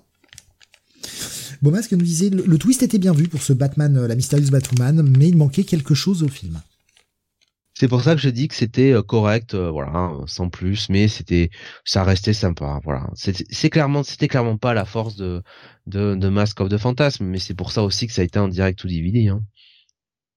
Ben voilà, on a fait le tour pour la partie télé, euh, la partie ciné, pardon, et on va enchaîner sur la partie télé, ce direct ou DVD qui nous, qui nous permet justement de faire la transition facile. Et alors là, on va commencer avec un ah, je l'avais, euh, je l'avais teasé. Alors, je sais plus si c'était dans le, je sais plus dans quelle émission j'en avais parlé. Euh, mais euh, c'est pas si c'était pas le Comics Weekly il y a deux semaines. Peut-être le Comics Weekly il y a deux semaines, ouais, ouais. Puisque c'est euh, Aristide City. Peut-être le Manga City en fait. Oh, je sais plus. Non, je crois que c'était Comics Weekly, ouais. Ouais. Euh, Aristide Development, euh, bah, qui qui démarre tout simplement le 2 novembre 2003, euh, donc euh, bah, cette série que on adore tous, tous de 5 saisons, 84 euh, épisodes. Alors évidemment, la première saison sur la Fox a duré de, enfin les trois premières saisons du 2 novembre 2003 jusqu'au 10 février 2006.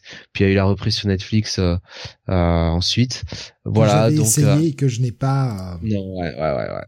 Non, non, pas réussi.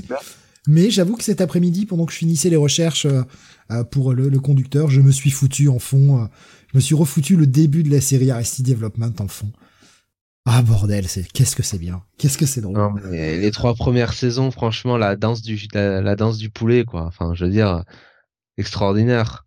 Euh, Job avec son euh, ses spectacles de magie, euh, Michael euh, au milieu de toute cette cette basse course, c'est cette cette famille de dingo quoi, avec sa sa sœur qui on apprend et en fait a été adoptée et du coup à partir du moment où elle est adoptée, bah elle décide de vouloir sauter sur Michael littéralement, enfin Tobias. c'est réel.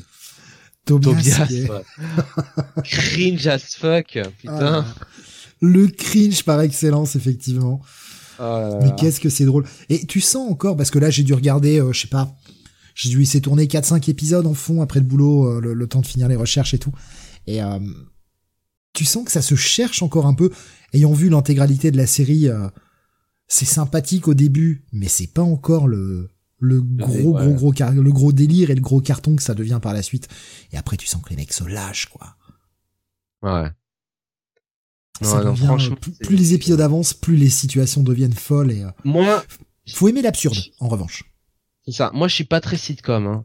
Euh, en général, euh, voilà, euh, Parks and Recreation, Community, tout ça. ah, c'est pas des sitcoms, ça. Enfin. Oui, tu veux dire format 20 minutes, quoi. Voilà. Non, non, mais c'est quand même des, des comédies un petit peu. Enfin, voilà, c'est ah quand même. D'accord, ok. Ouais. Voilà. Et, et euh, Aristide euh, Aristide Development qui est plutôt euh, sur le ton de, de la comédie. Mais ça enfin voilà. Ça ça je je l'ai regardé il y a il y a deux trois ans hein, quelques années. Enfin je l'ai regardé et ça marche toujours autant quoi. C'est vraiment comme tu dis du comédie enfin ça joue beaucoup sur l'absurde. Ouais. euh, et euh, et voilà ça met les pieds dans le plat et c'est super drôle voilà, c'est vraiment. Euh, il y a des moments où tu te t'en peux plus, tu te pisses de rire tellement c'est fou quoi. T'as cette voix off qui, qui démarre, euh, qui démarre et te raconter le, le truc.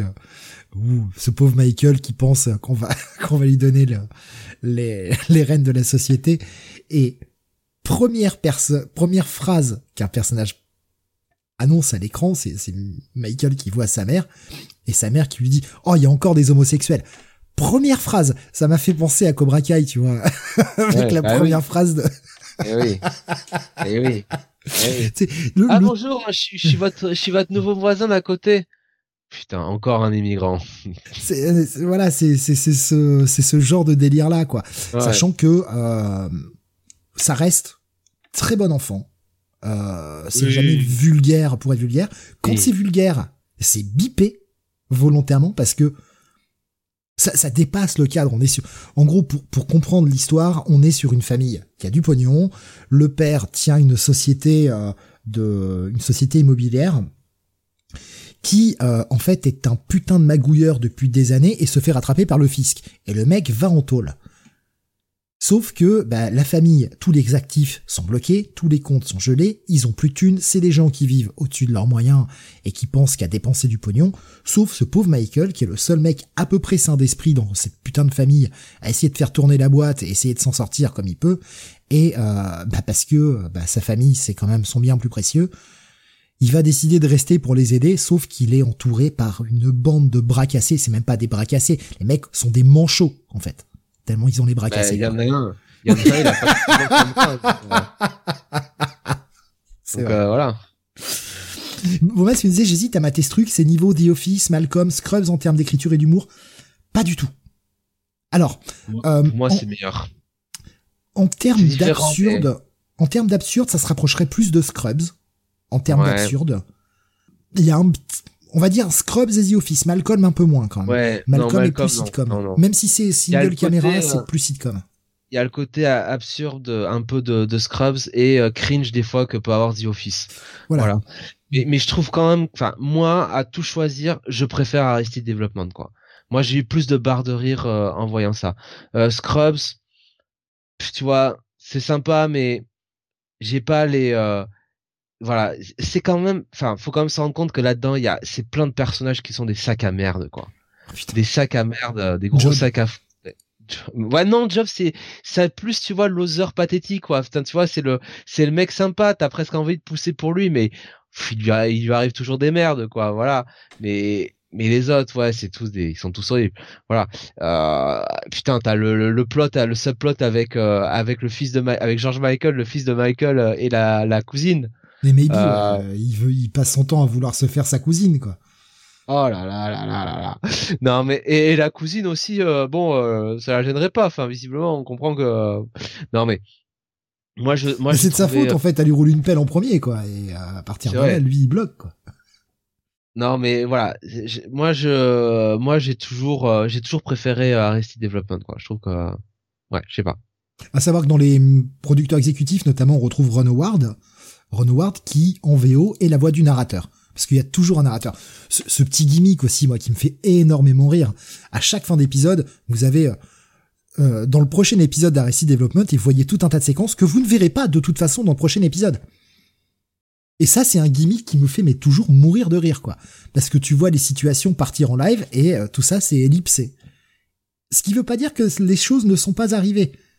Les choses sont arrivées parfois entre deux épisodes. C'est juste qu'on te dit que ce sera dans le prochain épisode, mais non, ça y est pas, en fait. Et euh, c'est un petit gimmick qui est assez drôle, euh, qui te permet toujours de, placer quelques vannes de plus. Voilà. non, la, série est très drôle. Elle est disponible sur Netflix pour ceux qui veulent, mais c'est toujours, toujours très, très, très, très fun. Et euh, en regardant un peu la série, euh, quelle ne fut pas ma surprise, que je ne savais pas que euh, bah, les frères Rousseau euh, ont bossé énormément dessus et sont les mecs qui ont réalisé quasiment toute la première saison. Et même, même des épisodes de la saison 2 et saison 3. Et eh ben oui, hein, effectivement, une drôle de surprise. Ouais, oui. J'avais pas fait gaffe, c'est en regardant les, en regardant un peu les trucs pour préparer l'émission, je fais putain les mecs étaient dessus quoi. Voilà. Puis bon ouais, voilà, le, le casting, le casting est cool quoi. Franchement, le, casting, est Ouais. non, non, le... Jason Bateman, Portia De Rossi, Will Arnett, Michael Serra, enfin, voilà, quoi. Ah, bah, Portia De Rossi, ouais, quand même. Voilà. Qui est, euh, qui est un super personnage qui, qui évolue bien en plus tout au long de la série, je trouve. Bah oui, parce qu'au début, ouais, elle a un peu le personnage, un peu de, de la, voilà, de la bourge, un peu, un peu superficielle, habituelle, et puis au final, elle évolue, euh, elle évolue plutôt bien, quoi. Voilà.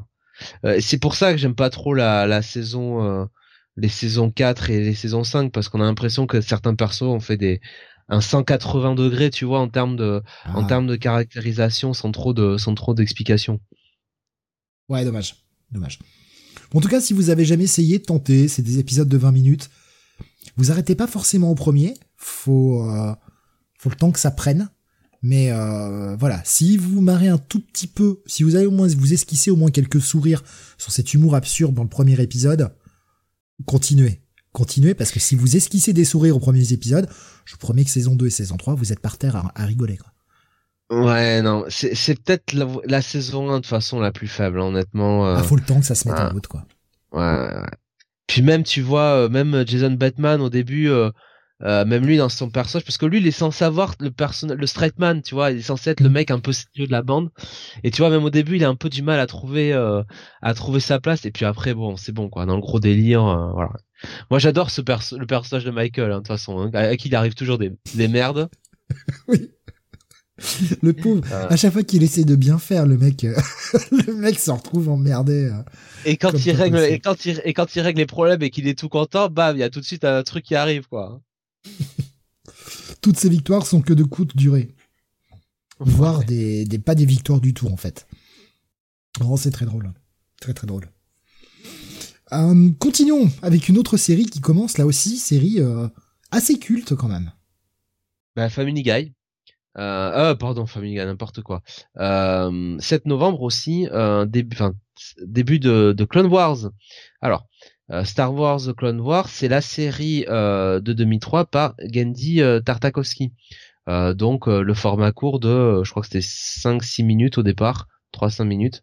voilà, jusqu'à jusqu'à il me semble ou non il, y avait la saison 3 aussi ouais donc c'était en gros pendant deux ans jusqu'à donc Rise Rise of the Sith je crois que c'est comme ça que s'appelait le troisième euh, la, la revanche des sites, enfin peu importe, hein. Revenge of the Sith, voilà, c'est ça. Euh, et, euh, et donc c'était, on suivait bah, tout simplement la Clone Wars avec les dessins de et le design de, de Tartakovsky à qui on doit bien bien sûr des choses comme Samurai Jack, hein, euh, notamment. Voilà. plus récemment, c'est Primal, je crois, un truc comme ça. Primal, ouais, que, dont Sam nous dit beaucoup de bien. et et Star Wars Clone Wars, bah c'était c'était super. Euh, moi j'ai j'ai adoré parce que bon déjà le le, le design alors c'est vrai qu'il faut s'y faire au, au, départ de, de, ce design euh, ce cara design particulier mais derrière l'animation euh, la thématique enfin je, je, pense que c'est la meilleure adaptation euh, de euh, dans un média d'Anakin Skywalker par exemple voilà donc il est vraiment il est vraiment très très bien ce, cet animé pas vu. C'est lui Star Wars pas vu, donc je peux pas, je peux pas me prononcer. Après, c'est vrai que visuellement, ça a une gueule. Faut aimer, mais ça a une, ça a une certaine gueule, quoi. Donc euh, trois saisons et au total, euh, bah, 25 épisodes. C'est assez court hein, quand même. Oui. Et justement, des séries qui se terminent. Jonath, puisqu'on va rester sur euh, Tartakovsky. Bah, le 20 novembre, on avait la fin du, du laboratoire de Dexter. Euh, donc euh, au bout de 4 saisons et 78 épisodes, euh, donc série diffusée sur Cartoon Network. voilà, laboratoire Dexter. Donc on suivait Dexter qui bon bah, était dans son laboratoire avec sa sœur qui venait l'embêter. Voilà, c'est pas c'est pas ce que j'ai préféré hein, de Tartakovsky. C'était c'était sympathique, mais bon. Bah, c'est ce qui lui a permis de se faire connaître beaucoup, je pense. Hmm. C'est ça. Mais oui, voilà, une, série commence pendant qu'une série s'arrête. Euh, de l'autre côté, euh, le mec, euh, le mec se repose pas, quoi. Il enchaîne les projets. Ah, ça a quand même eu tri, tri, putain, vas-y, le, le, franglais, quoi. trois Annie Awards et des nominations pour quatre Primetime Emmy Awards, quand même. Pas mal. Oui. Et euh, Bomas disait, pardon? C'est pas moi qui leur ai redonné le les, les prix, hein. Euh, Bomas me disait pour euh, Clone Wars, la série est courte, voilà, sur Disney+, c'est deux films d'une heure, je crois. Effectivement, de superbes combats, une vraie transition entre les épisodes 2 et 3, avec notamment l'adoubement d'Anakin. Oui, il y a tout un épisode... Euh, il y a tout un épisode euh, sur une planète avec, enfin même plusieurs épisodes à la suite, tout un arc narratif avec Anakin qui, eh bien, se retrouve confronté à Sai Ventress, euh, là euh, disciple du comte Doku et qui doit un petit peu euh, lutter avec ses envies déjà à l'époque de du, du, côté obscur. Et, et c'est très très très bien fait très très bien mis en scène avec une super musique et il a jamais été aussi Anakin intéressant et charismatique à ce moment-là. Voilà. Ah, voilà vous pouvez le retrouver donc sur Disney continuons avec d'autres séries qui s'arrêtent à peu près. Un peu. Oui. Bah, à la fin de Family Guy le 9 novembre. Voilà, euh, série qui s'est arrêtée bah, pas longtemps au final puisque euh, donc euh, alors attends puisqu'elle a repris je crois 1er mai 2005. voilà, c'est ça, deux ans après. Donc voilà, série qui passait sur qui passait sur Canal hein, d'abord. et très franchement, j'ai dû voir quelques épisodes, mais sans que sans ça marque plus que ça. Quoi. Je suis jamais rentré dans l'humour, j'en ai vu quelques-uns, ça a été multi-rediffusé sur des chaînes de la TNT. J'en ai regardé. C'est comme American Dad. Je reste assez hermétique à cet humour-là. Je... Ça me fait pas foncièrement rire. Je trouve ça relativement ennuyant pour ma part. Ouais. Je je je comprends pas le délire. Je j'arrive pas à comprendre. Il y a juste le gamin là qui a toujours ses plans là, euh, je ne sais quoi là, euh, toujours cette plus intelligente. Ouais, mais bon, ça devient vite lassant aussi. Euh, il y a, franchement, je, ouais, Family Guy, euh, bof. Je vois pas. Euh. Il y a sûrement un truc que je rate, que je comprends pas, qui fait que j'arrive pas à rentrer dedans. Et au bout de trois saisons, le truc est annulé, puis sera repêché en 2005 pour une saison 4, et la série est toujours en cours et en est à sa 22e saison. Le premier épisode a été diffusé le 1er octobre 2023 de cette 22e saison la série qui est revenue euh, plus forte qu'avant, quoi. On rappelle, hein, série de Seth MacFarlane, évidemment. Euh, continuons. Autre titre, euh, autre série, pardon, qui qui se clôt au grand désarroi de Jonathan, j'imagine. Bah, c'est un petit peu quand même un monument hein, de, du paysage télévisuel américain qui qui est parti trop tôt, puisque c'était la fin le 15 novembre de Power Rangers Ninja Storm, voilà, l'adaptation euh, donc euh, du 26e euh, Sentai, enfin la 26e série de Super Sentai, euh, Nimpu Sentai Hurricane Hurricanager, voilà, je vais y arriver. Euh, et alors, ce qui était intéressant, c'est que c'était euh, la première euh, série Power Rangers tournée en Nouvelle-Zélande. Euh, voilà.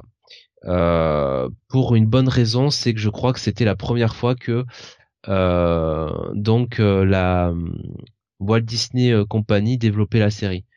ils avaient récupéré, je crois, le la franchise à euh, et ben à Saban tout simplement. Mm. Donc c'est pour ça qu'ils avaient tourné euh, en Nouvelle-Zélande et et ça se voit euh, dès le enfin au niveau de le de l'image. on a une image beaucoup plus beaucoup plus colorée, les paysages sont beaucoup plus verts. on quitte un petit peu le l'urbain américain. Voilà. Et le ton aussi, faut bien le dire. Le ton est quand même un poil, enfin quand même plus sur la déconne, enfin sur la déconne, plus enfantin, euh, plus, enfantin que euh, euh In Space, euh, Sauvetage éclair et autres et autres Time Force, voilà. D'accord. Ouais donc pas forcément la meilleure mouture. Non. Non non. Pour revenir quelques secondes sur Family Guy, je voyais un message de Bomas qui me disait par rapport à Family Guy. Le pire, c'est que les dernières saisons, qui abusent à chaque épisode d'un long gag silencieux pour gratter un max de temps. C'est connu que la série est prolongée par son créateur uniquement pour que les scénaristes, acteurs et animateurs de Family Guy aient du boulot. Ouais, après, je pense que les, chaînes euh, doivent s'y retrouver parce que si elles continuent de financer le, truc et euh, continuent de diffuser, c'est qu'en termes de publicité, ça doit rapporter, ça va être quand même positif. Mais ouais, est-ce que... Euh, bah, c'est en fait, c'est le même principe que tout un tas de, séries animées qui continuent pendant des saisons et des saisons, type Les Simpsons, type South Park, type bah, du coup Family Guy. Est-ce que c'est encore pertinent 20 ans après? Ça, c'est la réponse à chacun. Moi, j'ai pas de réponse, hein. mais euh, est-ce encore pertinente 20 euh, ans ou 30 ans après pour certaines séries? Je sais pas. Est-ce qu'on n'a pas un peu fait le tour? Est-ce qu'on n'a pas un peu les mêmes gags? Est-ce que s'il n'y a pas d'un peu de redite quoi? C'est surtout bon. Euh dès le début, en fait, je vois pas le, je voyais pas le, comment on appelle ça, euh, le, le plus, quoi, le produit d'appel en fait. Ça raconte quoi? Il y a, quoi d'intéressant là-dedans en fait? Euh, j'ai plus son nom, on dit Bomas, mais le créateur, donc bah du coup Seth MacFarlane avait dit cash, ça fait dix ans qu'on n'a plus d'idées. Oh merde. Au moins le, le mec ment pas quoi. Putain, cette McFarlane, quand c'est que tu nous fais la euh, prochaine saison de... Euh, bah, je viens de manger le nom de la série. Euh, de The bordel. Quand est-ce que tu nous fais la suite, quoi? Quand est-ce qu'elle arrive, cette putain de suite? Ça me saoule. Ça fait 4 ans qu'on l'attend, quoi. Bref. Euh, dernière série qui s'arrête, euh, grosse série, pas forcément la plus connue en France, en revanche. La fin de la série, le 26 novembre de alors, Just Shot Me euh, en, euh, en anglais et en français, on la, on la connaît sous le nom de Voilà. Euh, donc, qui était une série qui était diffusée, je crois, du côté de comédie. comédie et qui était aussi passée sur RTL 9. Voilà. Voilà, qui, de toute façon devait tourner sur le groupe AB, hein, on s'imagine. série où on suivait le personnage de Maya, euh, qui euh, bah, euh, débarquait au début du premier épisode dans la rédaction de magazine de mode de son père. voilà, et à partir de là, bah, on va voir une sitcom de tout ce qu'il y a de plus sitcom. Voilà, bon, c'était c'était sympa sans plus là aussi. Principalement David Spade en fait. Hein. Je tombais sur quelques épisodes rapidement sur comédie. Ouais. C'était pas c'était pas incroyable, mais ça a quand même duré sept saisons aux États-Unis. 145 euh, épisodes. Ouais, Relativement marché, hein. Avec euh, bah, des audiences, euh, des audiences qui étaient plutôt pas mauvaises hein, quand on prend la, moyenne. Alors la première saison n'avait que 6 épisodes, tourné à 8 millions en moyenne, ce qui est pas énorme, mais reconduit pour une saison 2 qui monte ses audiences, la saison 2, pourtant diffusée sur le même créneau horaire, qui passe à 11 millions et demi. Et au plus fort, la série ira en moyenne euh, sur euh, la saison 5 à 15 millions. Ce qui est plutôt pas ah mal quand même. 15 hein. millions de téléspectateurs euh, en, en 2000. Et puis bah la série malheureusement effectivement la dernière saison c'est totalement cassé la gueule puisqu'on était à 6 millions seulement de, de, téléspectateurs en moyenne, 6 millions 3, si bien que sur les 24 épisodes produits n'en ont diffusé que 21. Ils ont même enlevé la série avant la fin. Voilà, sale fin pour, pour la série, malheureusement. Et voilà pour la série télé. Enfin, pour le, le, monde de la télé, il n'y avait rien de notable en VF, en tout cas en France. rien. rien d'important. Rien.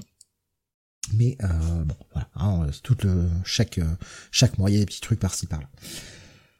On continue. Alors là, voilà, une des grosses parties de cette émission, la partie jeux vidéo. Je vais quand même essayer de faire assez vite. Sachez que euh, il y a, je sais pas, une quinzaine de titres au moins, et euh, j'aurais pu faire le double. Tellement cette fin d'année 2003 en termes de jeux vidéo, c'est un carnage. Un, carnage. Alors il y a des sombres merdes incroyables, mais il y a aussi énormément de très bons titres, euh, énormément de grosses licences, donc euh, j'ai été obligé de faire des choix en gardant que les titres les plus gros, les plus connus, les mieux notés, mais j'en ai oublié un paquet. On commence dès le 5 novembre avec la sortie de Rainbow Siege numéro Rainbow Six pardon numéro 3 non pas Rainbow Siege. Rainbow Six qui était sorti bah, c'était une exclue euh, Xbox à ce moment-là puisque la version PS2 elle arrivera que en, mars 2004 donc voilà petite exclue Xbox Rainbow, Rainbow Siege du Tom Clancy évidemment, hein, comme vous pouvez vous en douter. Euh, je passe assez vite. Le 7 novembre, grosse fournée de jeux, mais de très gros jeux le 7 novembre. Euh, Star Wars Rock Squadron 3 Rebel Strike, voilà, qui est un jeu Nintendo GameCube. Euh, là aussi, il y avait des jeux qui sortaient sur, il y avait des jeux qui sortaient sur GameCube? Ah oui, oui, il y en a un paquet en plus. Euh, il y en a encore un paquet à l'époque. Euh, ça avait récolté un bon petit 16, voilà. Euh, True Crimes Streets of LA qui sortait, euh, alors là c'est l'orgie, hein, Xbox, Nintendo GameCube, PS2, euh, sortira sur PC quelques mois plus tard, qui est un GTA-like, mais vu du côté d'un flic infiltré, ancien flic, flic infiltré, qui va péter la gueule à des triades. Donc euh, bon, c'est du GTA, mais c'est un peu plus moral parce que vous êtes un ancien flic. voilà comment vous le vend le truc. Bon, c'est quand même moins bon, euh, mais euh, pour ceux qui étaient un petit peu en manque. Grosse licence, et oui, ça a 20 ans. Ça a 20 ans et vous connaissez obligatoirement. Sorti sur PC et PC uniquement. 7 novembre. Call of Duty par des anciens de Medal of Honor, et ouais, qui se sont barrés du projet Call of Duty. On connais pas. Eh euh, un jeu du, côté duquel vous ne pouvez pas échapper, et je vous renvoie, euh, si vous ne l'avez pas vu, vers la très très bonne vidéo de The Great Review, qui a sorti euh, ça il y a quelques jours, qui vous parle de l'intégralité de la saga Call of Duty, avec bah, tout ce qui s'est passé, et au bordel cette histoire ça part dans tous les sens à base de procès, de gens qui se trahissent, etc. au nom de cette licence. C'est euh, assez ouf. Voilà, euh, la vidéo fait euh, bonne heure 20, une heure 30, mais c'est foutrement passionnant. Et je vous encourage vraiment à aller écouter cette, enfin regarder, écouter cette vidéo de, de Grad Review. Il y a des images, certes, mais ça s'écoute très bien en juste en, audio en fait, en format podcast. C'est parfait. Et moi, ça m'a accompagné toute une soirée. C'était vraiment très cool. J'ai appris plein de choses. Vraiment, allez voir. Du très bon boulot. Il fait du très bon boulot, Great Review, d'ailleurs. Continuons toujours le 7, sorti. Et c'est assez notable parce que, bah, des jeux de tennis. Voilà, Bomas me dit super docu et super youtubeur. Je, suis assez d'accord. Hein. De, de, très très bonnes vidéos, de très très bons sujets. Euh, jeu de tennis, gros jeu de tennis qui est sorti sur Xbox, euh, en tout cas en, priorité puisqu'il sortira sur PS2 et PC. Euh, eh bien, un PS2 en 2005 et sur PC en 2004. Il faudra attendre des années pour les avoir. C'est Top Spin qui avait ramassé un bon gros 18 sa mère. un bon gros jeu de tennis du coup. Et enfin, dernier gros jeu du 7 novembre, Prince of Persia, les sables du temps. Voilà, sorti euh, alors PS, PC, PS2, Nintendo GameCube, Xbox, sortira également sur euh, GBA un peu plus tard. Il est sorti partout ce jeu. Euh, bah, relance de grosse relance hein, pour le, la franchise Prince of Persia.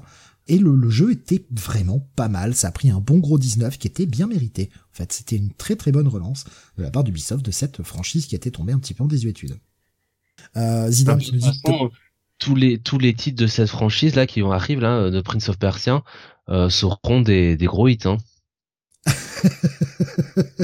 Ils en relancent un là. Hein. Ils essayent. Ils essayent je, trollais, hein. je, je, je trollais pas hein, sur euh, cette période des années 2000, là, ceux qui arrivent là, euh, qui Ah. relancent là. Celui d'après, moi, m'avait moi vachement moins accroché. Je, moi, j'ai Bah, oublié, nom, d'ailleurs. euh, oui, mais bon, euh, ça avait, euh, ça avait marché malgré tout. C'est ça que je veux dire. Ouais, ouais. Oui, bah, au point qu'on en ait fait un film, hein, de toute façon. Oui. Oh C'est là que- là, quel Oui, film. le film est pas, le film est peut-être pas très bon, mais en tout cas, la licence avait assez de portée Moi, pour qu'on puisse hein. l'adapter. J'ai trouvé super. Gemma euh, Royal dedans. Jake Gyllenhaal, euh, torse poil, la plupart du temps.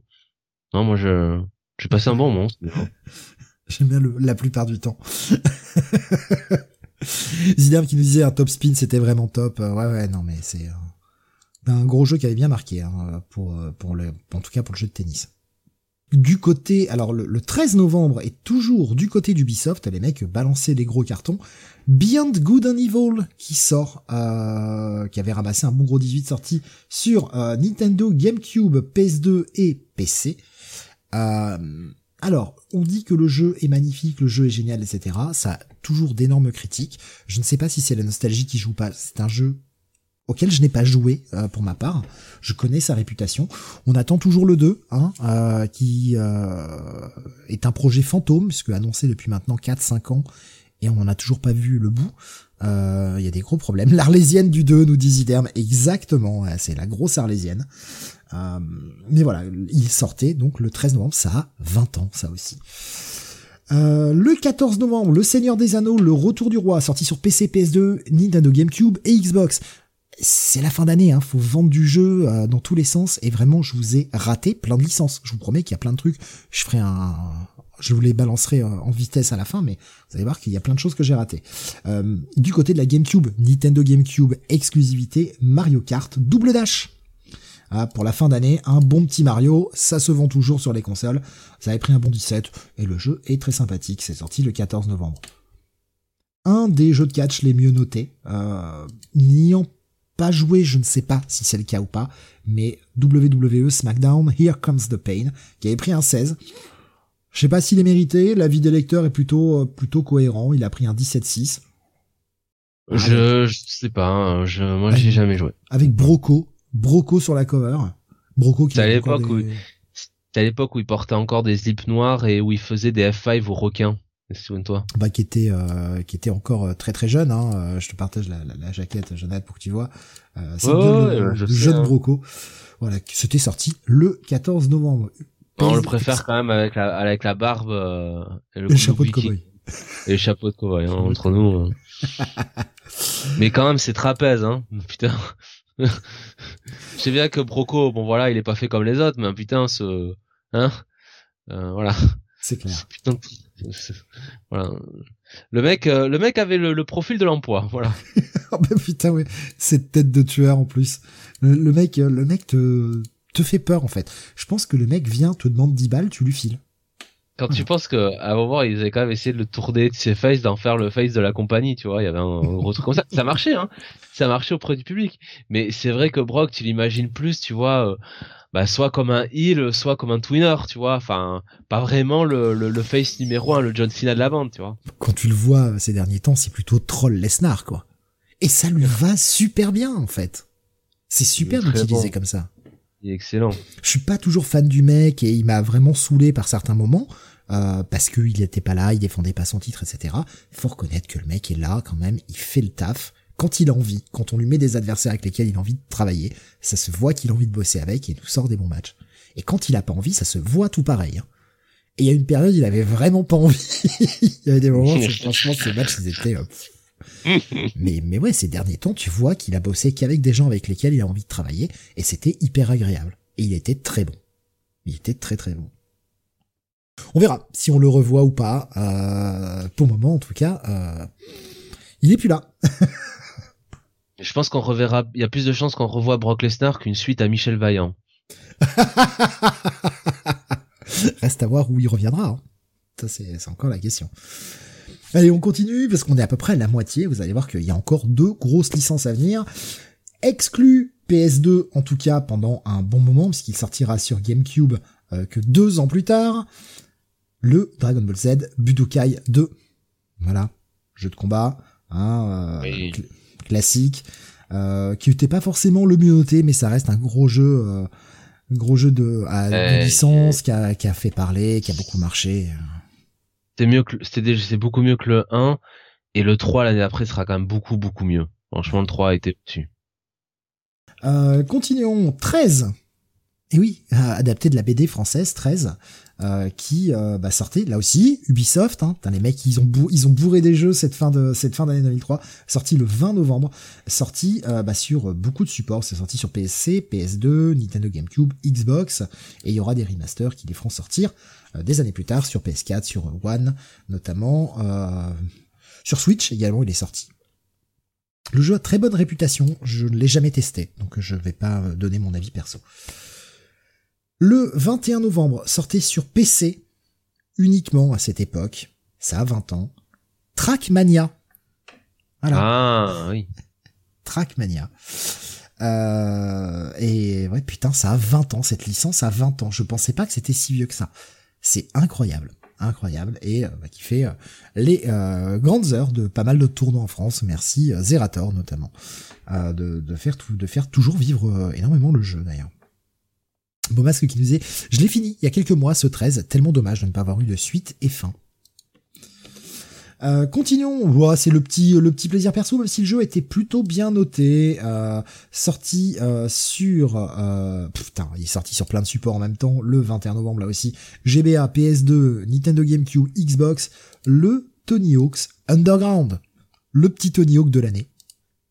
Voilà, le petit Tony Hawk de l'année évidemment, qui avait pris un bon petit 17 quand même. Mais euh, voilà, c'est euh, chaque année on y a droit. Euh, du côté de la GBA, oui, c'était pas le Tony Hawk 2 quoi, déjà. Non, c'est pas le Tony Hawk 2, c'est clair. Mais euh, Underground avait le, le mérite d'essayer de renouveler un peu la. Hum, ils essayaient de renouveler un peu le truc. Bon. Oui. Hein, après, euh, ils vont s'embourber et puis bah, ça va quand même un peu disparaître. Du côté de la GBA, eh ben, euh, on vous a sorti un Mario sur GameCube avec euh, le Mario Kart. Et eh ben, sur GBA, on va vous sortir un Mario, mais cette fois-ci un Mario RPG avec le Mario Luigi Superstar Saga, euh, sorti donc le 21 novembre pour la Game Boy Advance. On approche de la fin avec du côté de la PS2 là aussi exclu PS2 Breath of Fire Dragon Quarter qui est sorti qui avait pris un bon gros 17 je fais assez vite hein. c'est des grosses franchises je les place mais pour que vous voyez à quel point en 2003, euh, en mois de novembre, ils ont bourré tout ce qu'ils ont pu. Hein. Dynasty Tactics numéro 2. Quand on sort pas des Dynasty Warriors, on sort des Dynasty Tactics. Donc euh, cette fois-ci, tactique, évidemment. Euh, sorti le 28 novembre. Là aussi, une exclue PS2. Et on terminera avec du PC, euh, le premier épisode, euh, puisqu'il y en aura trois, euh, par enfin il y en aura deux autres par la suite, il y en aura trois au total. Spellforce The Order of Down qui sortait sur PC, qui était en fait un, un espèce de d'hybride entre le RPG et le jeu de stratégie en temps réel. C'était un sacré hybride. c'était pas mal, franchement, il y avait de l'idée dans, dans ce Spellforce, perfectible, certes, mais avec de très bonnes idées. Et dans les choses que je n'ai pas citées, euh, putain, il y, en avait plein. Il y avait en Batman, par exemple, la légende de Sun Tzu qui sortait sur Game Boy Advance, mais le truc a pas été très très bien noté, donc j'ai pas forcément mis là. Mais il y avait un jeu euh, Static Shock qui sortait également sur euh, sur Game Boy Advance pour le côté comics. On avait du Need for Speed. il y avait d'autres jeux Star Wars. Il y avait un jeu bah, pour surfer sur la popularité de Seigneur des Anneaux. Ils avaient sorti un jeu Le Hobbit avant même la sortie des films. Voilà. Il y avait tout un tas de trucs euh, qui, qui, ont pris en plus des bonnes notes. Hein. C'est pas, euh, je vous cite même pas les bouses. Donc, euh, ben vraiment, il y, y, avait vraiment plein plein de choses cette fin d'année 2003. C'était, j'avais pas le souvenir qu'il y avait autant de trucs, il y avait autant de trucs qui sortaient en même temps. Quoi. C'était complètement barge. Franchement, une fin d'année en fanfare en termes de jeu. Et voilà qui conclut cette longue partie jeu vidéo. Euh, heureusement, euh, c'est pas tous les mois comme ça parce que putain, c'est euh, c'est c'est assez épuisant. On va se reposer un peu si on veut avec du sport, Jonathan. Enfin, quoique quand on regarde dans le canapé, on se repose, mais c'est pas ce qu'il y a de plus reposant en soi le sport. Ben, quand t'es impliqué émotionnellement par par ce que tu regardes, souvent ça peut être plus épuisant que la compétition en elle-même de la de l'affaire. Et donc euh, on va commencer par la finale de la Coupe du Monde 2003, euh, donc euh, disputée le 22 novembre, bah, la Coupe du Monde 2003 de rugby hein, bien sûr hein, dans son dans sa totalité, et, et la finale donc opposée bien sûr l'Australie à l'Angleterre, donc le 22 novembre du, du côté du Telstra Stadium de Sydney, match ardu disputé qui est allé en prolongation et euh, en prolongation, l'Angleterre a gagné grâce euh, à la botte de Johnny Wilkinson qui a marqué euh, le drop de la victoire du pied droit. voilà, l'équipe, l'Angleterre qui finissait quand même une année 2003 remarquable, hein, puisqu'elle avait également fait le, le Grand Chelem du côté du tournoi destination. Euh, l'équipe de France, elle avait fait quand même plutôt un bon tournoi, euh, euh, assez souveraine sur la phase de poule, roulant sur tout le monde, y compris l'Écosse et les Fidji. Et puis en quart de finale, passant 43-21 à l'Irlande.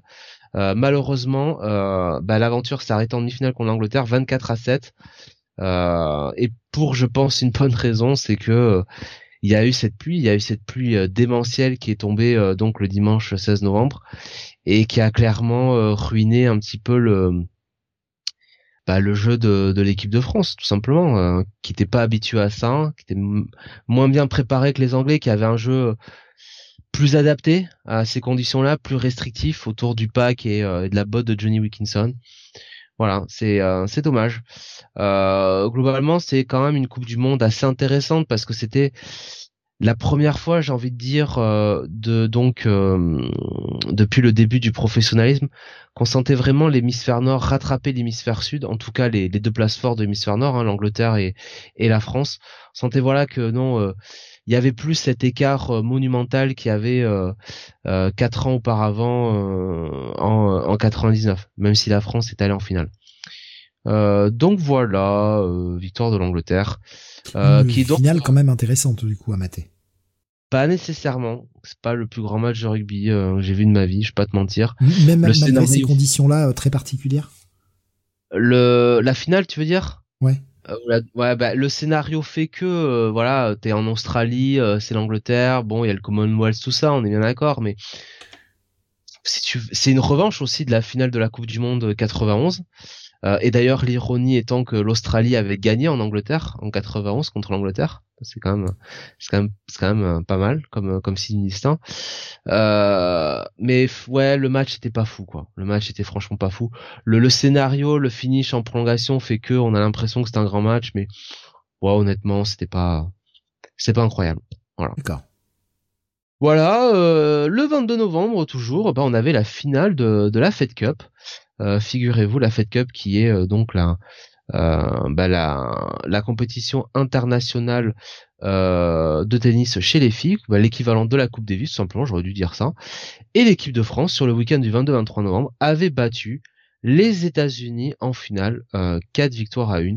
Voilà, équipe de France qui a quand même éliminé en demi-finale la Russie et en quart de finale l'Espagne. Donc vraiment, alors là, disons, les Bleus, elles avaient fait un parcours assez remarquable.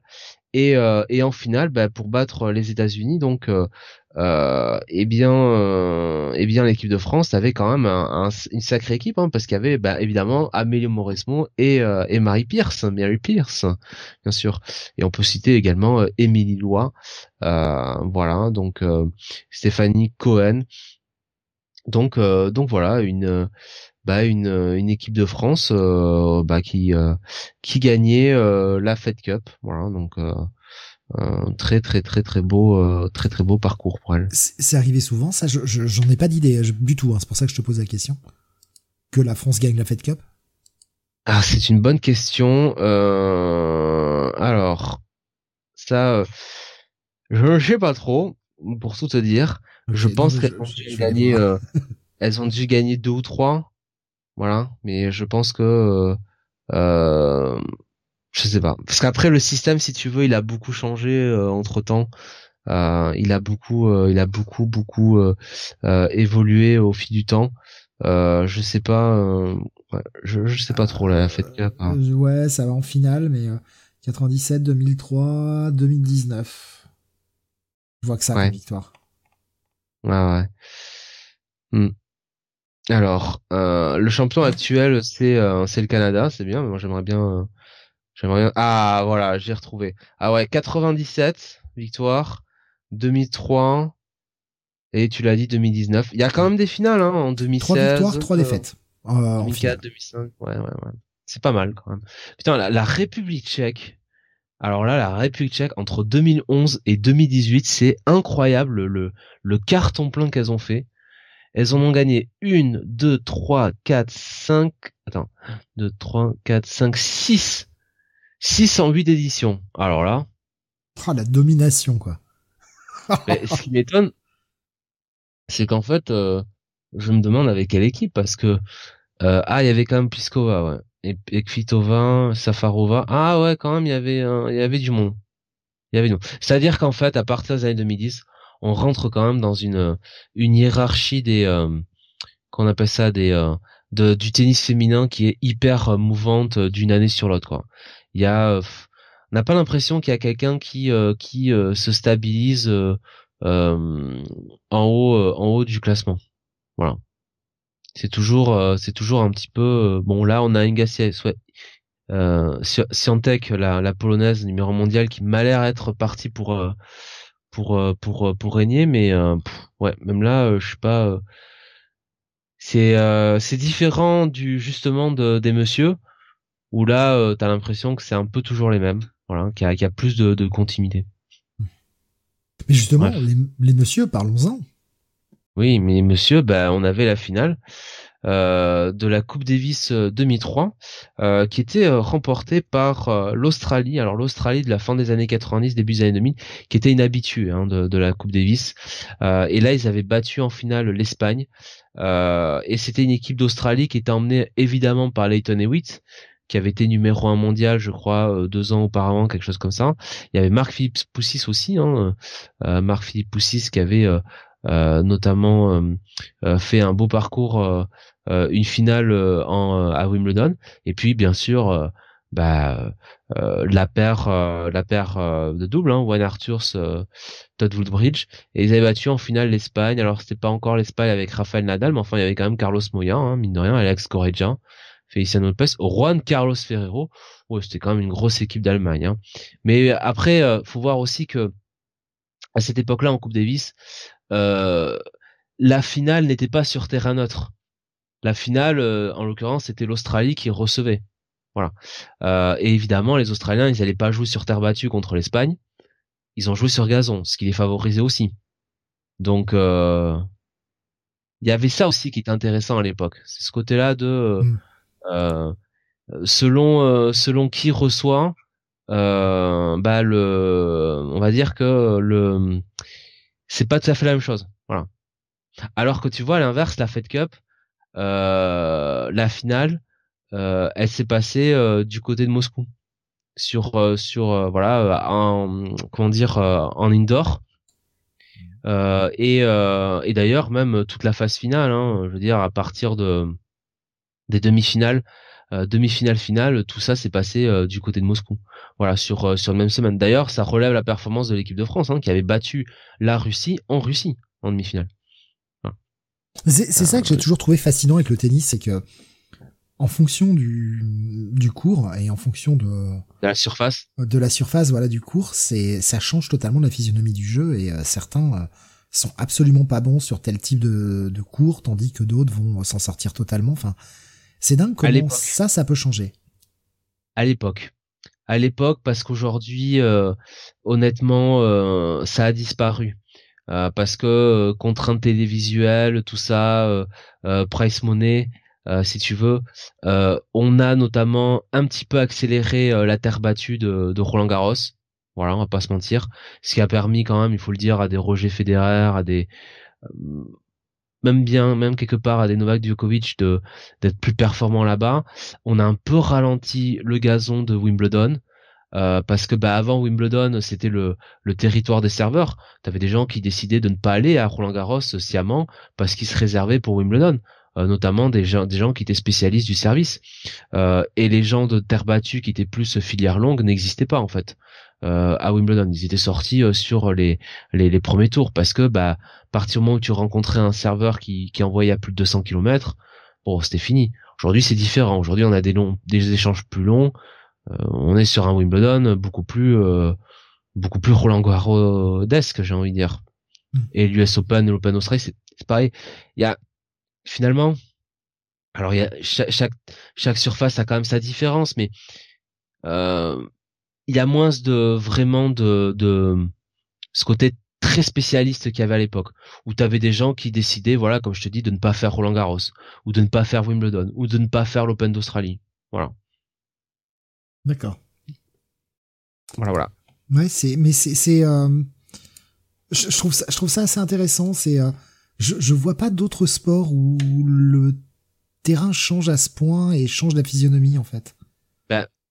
Quelque part euh, si enfin alors après c'est pas euh, c'est pas une- un, un changement de surface mais forcément quand t'es euh, quand t'es dans du sport collectif euh, quand tu fais du foot euh, du rugby oui, en, en extérieur, rugby, si la, le- la- le terrain est gelé ou s'il est boueux, effectivement, ça change un peu le rugby- du jeu. Mais...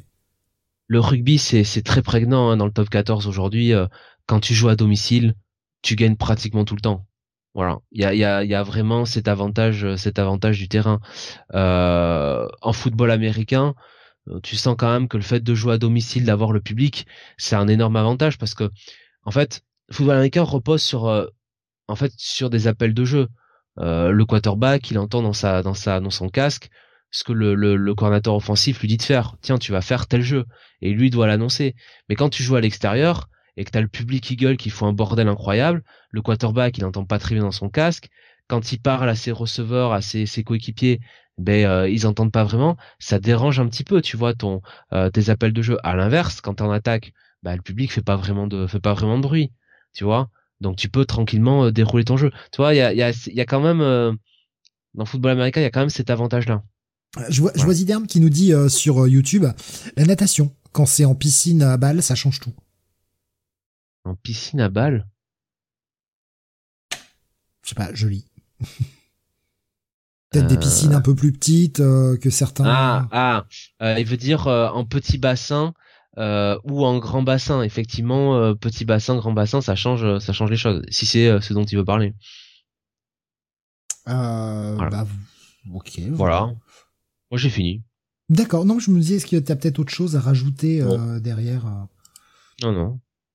Eh bien, voici pour la partie sport. On va continuer avec la partie manga. Petite, euh, petite partie manga là aussi assez légère. Euh, deux mangas avec l'apparition euh, donc euh, VF du tome 26 de Yu-Gi-Oh! le 4 novembre 2003 donc on continue sur Battle Battle City.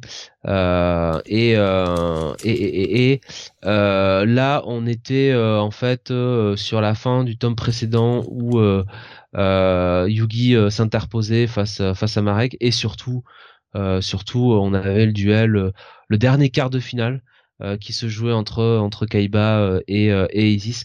On arrive vraiment euh, sur euh, euh, bientôt sur les demi-finales et euh, oui, c'est euh, ce Battle City était euh, était plutôt un chouette arc. Hein. Franchement, c'était très c'était très très cool quoi. Ma, Ma, Ma- Marik était vraiment un méchant. Euh, euh, euh, comment dire Une belle salope quoi. Voilà. On va dire comme ça. voilà. Un bon méchant. Un bon méchant. Euh, Et oui, Oui, bon, euh, Ziderm qui, qui nous dit, alors effectivement, je suis désolé. Je, en fait, en- en- moi, par- pendant que Jonath fait, euh, fait la partie sport, je prépare un peu la suite, je prépare des onglets, je prépare des, des choses comme ça pour que ce soit un peu fluide. Et euh, bah, j'ai pris le message que j'ai lu de Ziderm et du coup, Ziderm qui en fait nous faisait une vanne sur la piscine à balles et je l'ai pas vu, la piscine à balles comme dans les trucs pour enfants. Euh, Zidiam qui nous dit moment de solitude pour moi. Je me sentais pourtant tellement drôle au moment d'appuyer sur cette touche centrée. Non, mais je suis Ouais. désolé, c'est moi qui ai pas compris Ouais. la vanne. J'étais en mode serious business que j'étais en train de, de caler toutes les, toutes les scènes après. Et je suis désolé, je, j'ai, totalement foiré la vanne. Toutes mes excuses, Zidiam, pardon. Ouais, ouais, ouais.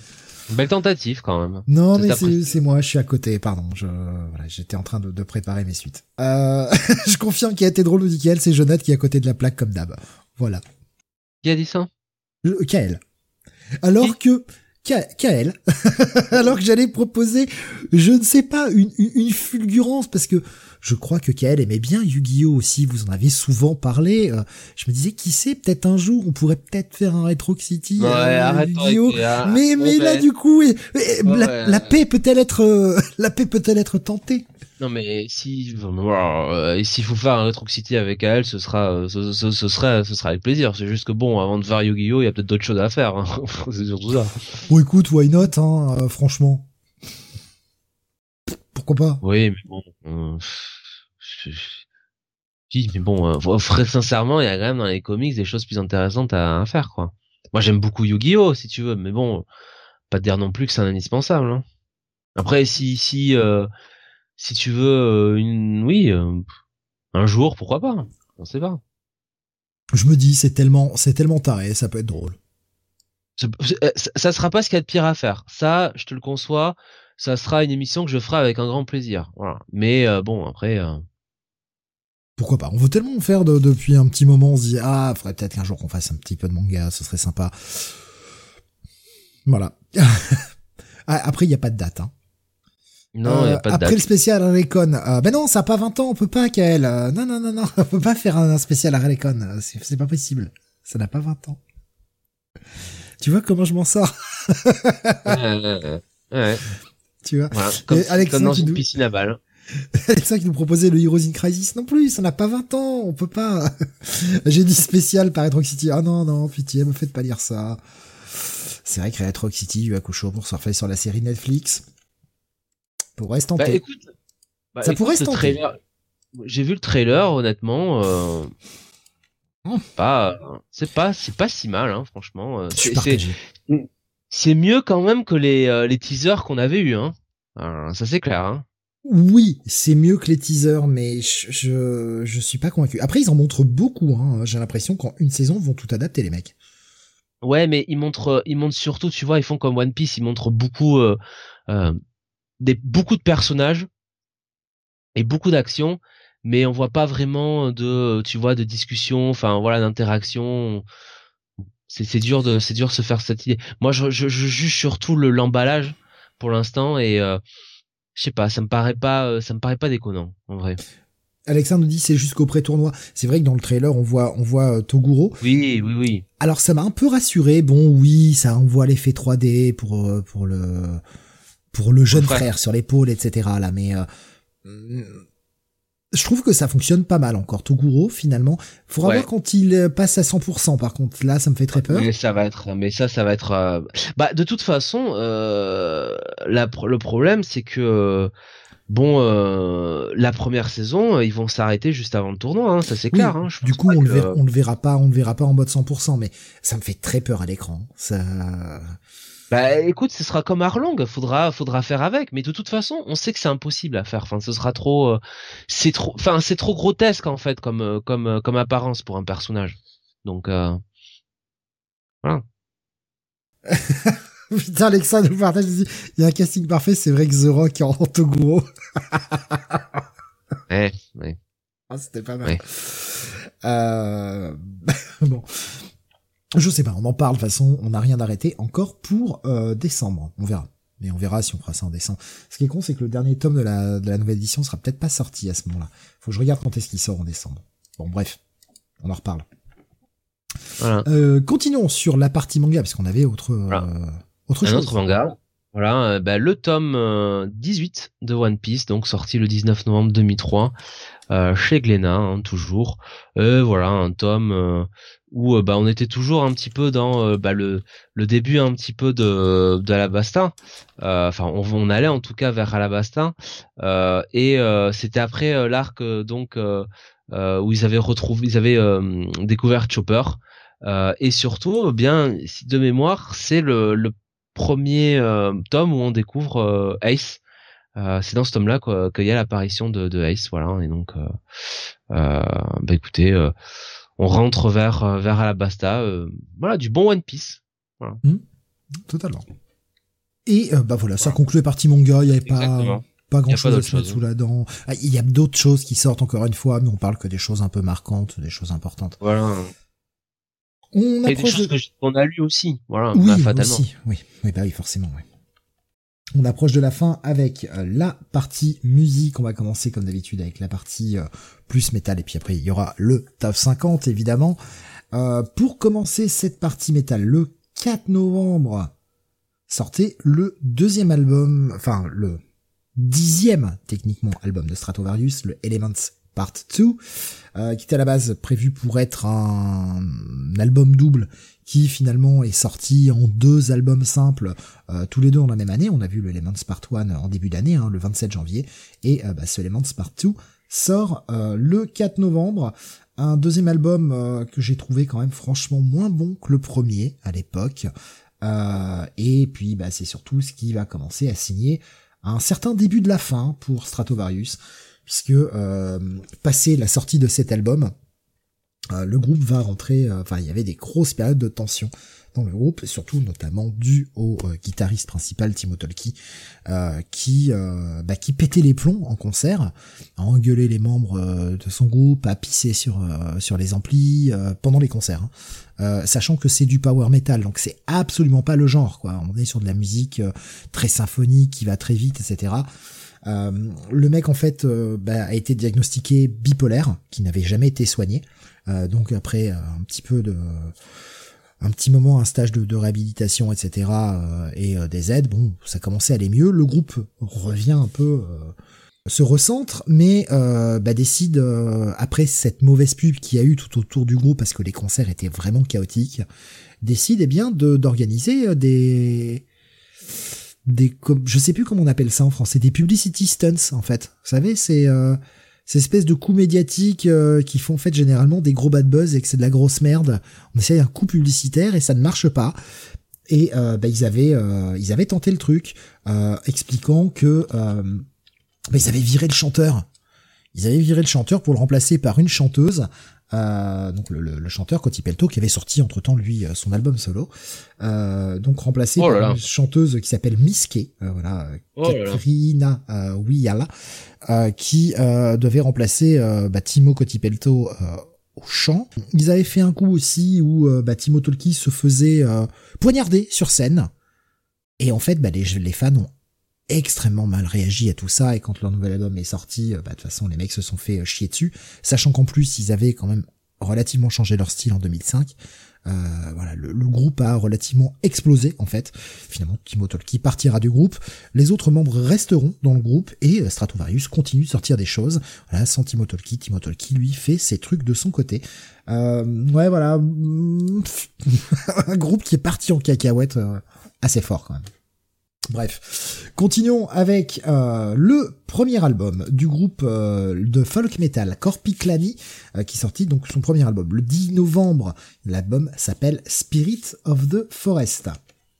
Gros album, hein. je peux dire que celui-ci, je l'ai acheté Day One.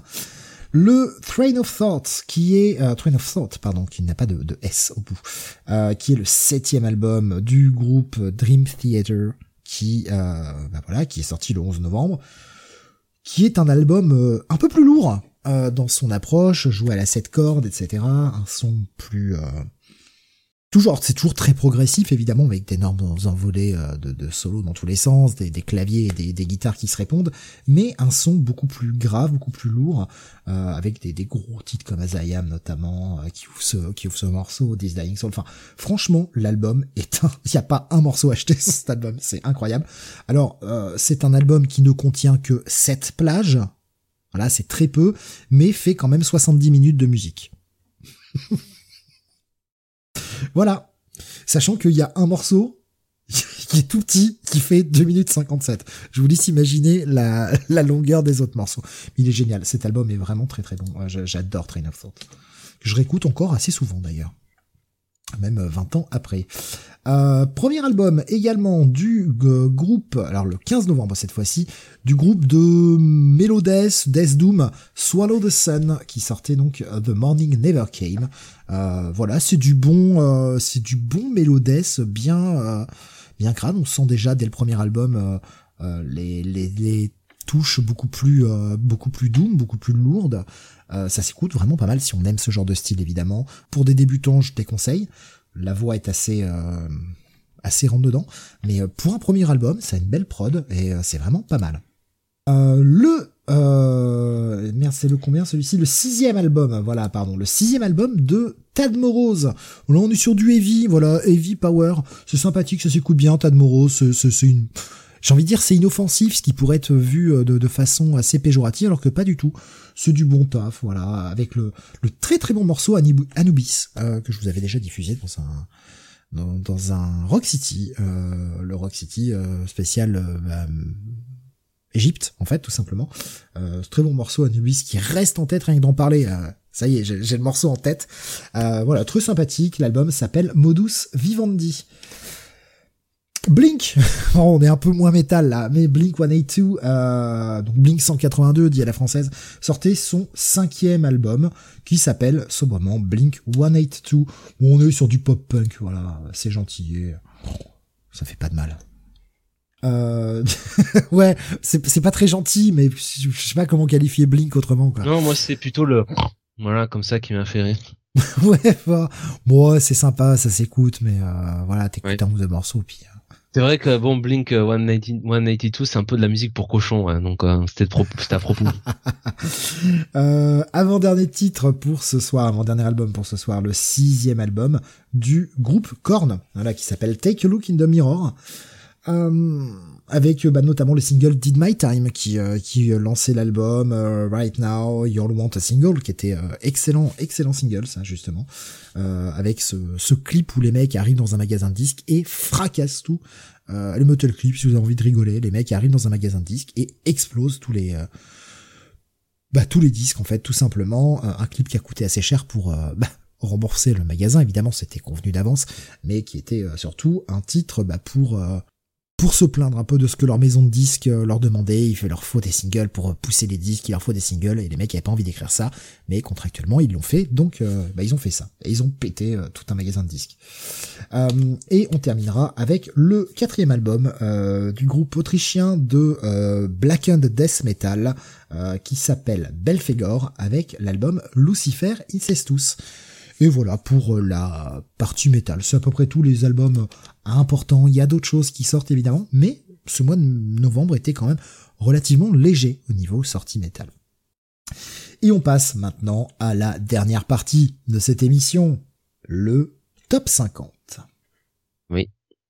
Oui, le top 50, euh, donc, euh, euh, alors avec un numéro 1, euh, donc top 50 évidemment de la semaine du 14 novembre, hein, au 20 novembre 2003, avec un numéro 1, Steve, euh, bah c'était le groupe à la mode issu du dernier télécrochet. Euh, alors là, Steve, 5 bah non Steve, là t'as deux ans de retard. Bah non, t'as un an de retard. Euh... Non non Steve. Merde, il y en a eu un après. Ah bah oui, il y a, y a eu un, il y en a eu un après. Alors quelle a la particularité, euh, d'avoir révélé euh, bah, au final une, une énorme star. Star Non. Bah non. Une énorme star, enfin voilà. Euh, l'un des membres du groupe. Euh, ah, Link Up, nous dit Ziderm. Voilà, avec mon étoile, n'est-ce pas? Je crois à mon étoile. Voilà, vous aurez droit qu'à ça. et Euh, Steve, euh, Steve, Steve, Steve, figure-toi que la star en question, c'était M. Pokora. Oui, bah oui, oui, M. Pokora. Oui. Alors évidemment Mathieu Pokora hein, à l'époque. Euh, voilà, donc donc Link Up qui était qui était numéro 1 avec mon étoile. Numéro 2, euh, groupe de R&B français. ils étaient deux. Tragédie. Et oh, voilà. C'est ça. Bravo Steve. Non mais bon, R&B français, voilà. Ils sont deux, c'est ça qui sort en premier, quoi. Voilà, c'est ça. Donc voilà. Je vois un euh, gif que nous a partagé Dark Sebi de Matt Pokora qui me fait monstrueusement rire. Qui a une tête de Golemon sur ce gif. Pardon. Euh, c'est pas gentil. Ça te fait, ça te fait rire, hein. Voilà, ça, ça c'est pas beau, hein. Euh, je sais, mais je suis pas quelqu'un de bien, moi. non, ça c'est vrai. ça c'est vrai. Euh, voilà. Euh, ah oui, ah oui. Oh. Moi, je t'entends te marrer avant. J'ai peur du coup. Non, je vois le gif surtout. Euh... Ah bah, je vais pas me marrer euh, à chaque chaque titre sinon. Numéro 3, Steve, euh, ça reste numéro 3. C'est l'autre c'est l'autre télécrochet finalement, l'autre gros télécrochet de l'époque. la, Starac. Voilà, Star Academy 3 avec la Bamba, n'est-ce pas? Ouf. Euh, ouais, ouais, euh, oh. J'ai été plus rapide que Kael sur ce coup-là. Ah, je, je sais pas si je dois en être fier en fait. Je, je sais pas. Bah bien sûr. Numéro 5, euh, c'est une entrée. Bah pareil, c'est une émission un peu de, de télécrochet encore. Euh, toujours mais euh, avec euh, avec une nouvelle chanson voilà entrée directement en numéro 5 euh, voilà donc essayez essayez de trouver qui qui ça peut bien être. Voilà. Putain, un, indice télécrochet encore. Un indice cette émission a, cette émission a été citée ce soir. Voilà. Donc donc essayez de trouver. Merde. Voilà. Alors qu'il y a Alexandre qui dit que t'es Steve Estatov en fait. non, je vous assure non. Euh, Michel euh, Lorange nous dit Alexandre. Non, ben non, Lorange, attends, Lorange c'était. Euh, peut-être plus tard. C'est plus tard. C'est plus tard Lorange. Ouais, ouais, ouais. ouais. Mais euh, mais euh, mais bon, euh, t'es peut-être pas si loin que ça. Voilà. Voilà, voilà. Ah, quelle émission ça peut être? Bon, de toute façon, c'est pas la Starac, ça va être du coup en face la nouvelle star. Euh... Bah oui, c'est Astarak. Mais c'est Astarak, euh... c'est Astarak, mais ce qui est intéressant, c'est quel titre en fait finalement. Alexandre euh... proposait Elodie Frégé, mais non, là on est sur le groupe l'Astarak du coup. Ouais, c'est Astarak, mais c'était pas la Bamba en fait qui faisait, c'était euh, c'était un autre titre. Euh, voilà. Oh et un et un titre, si tu veux bah d'un grand euh, voilà un grand euh, non Paris Latino c'était l'année avant. Euh, un grand comment dire un grand chanteur international une grande star internationale. International. voilà. les mecs fallait qu'ils chantent en anglais en plus. Méga star franchement qui bah, qui qui comment dire a marqué plusieurs époques qui jouait d'un instrument très très bien on le voyait souvent jouer d'un instrument euh, et euh, ah, euh, instrument il est pas français. Hein. Il est pas, il est pas français. Ça, je peux, je peux vous le dire. Le, premier qui me vient, mais ça m'étonnerait que ce soit ça, c'est Springsteen, mais euh, du Clapton. Euh, non, non, non, non. Merde. Alors là, putain, je sèche. Elton John, ah. disait Kael. Kael a trouvé, c'est Elton John, effectivement. putain, j'étais sur euh, Ah, mais Zidane a trouvé juste avant, en plus. Zidane a dit Elton John, effectivement. Ah, j'ai pas vu, j'ai pas vu. Voilà. Et, euh, et en fait, il reprenait euh, donc euh, Saturday euh, Night All Right for Fighting. Voilà. Putain, alors j'avais aucun souvenir qu'ils avaient chanté ça. Alors attends, faut que je me trompe pas parce que.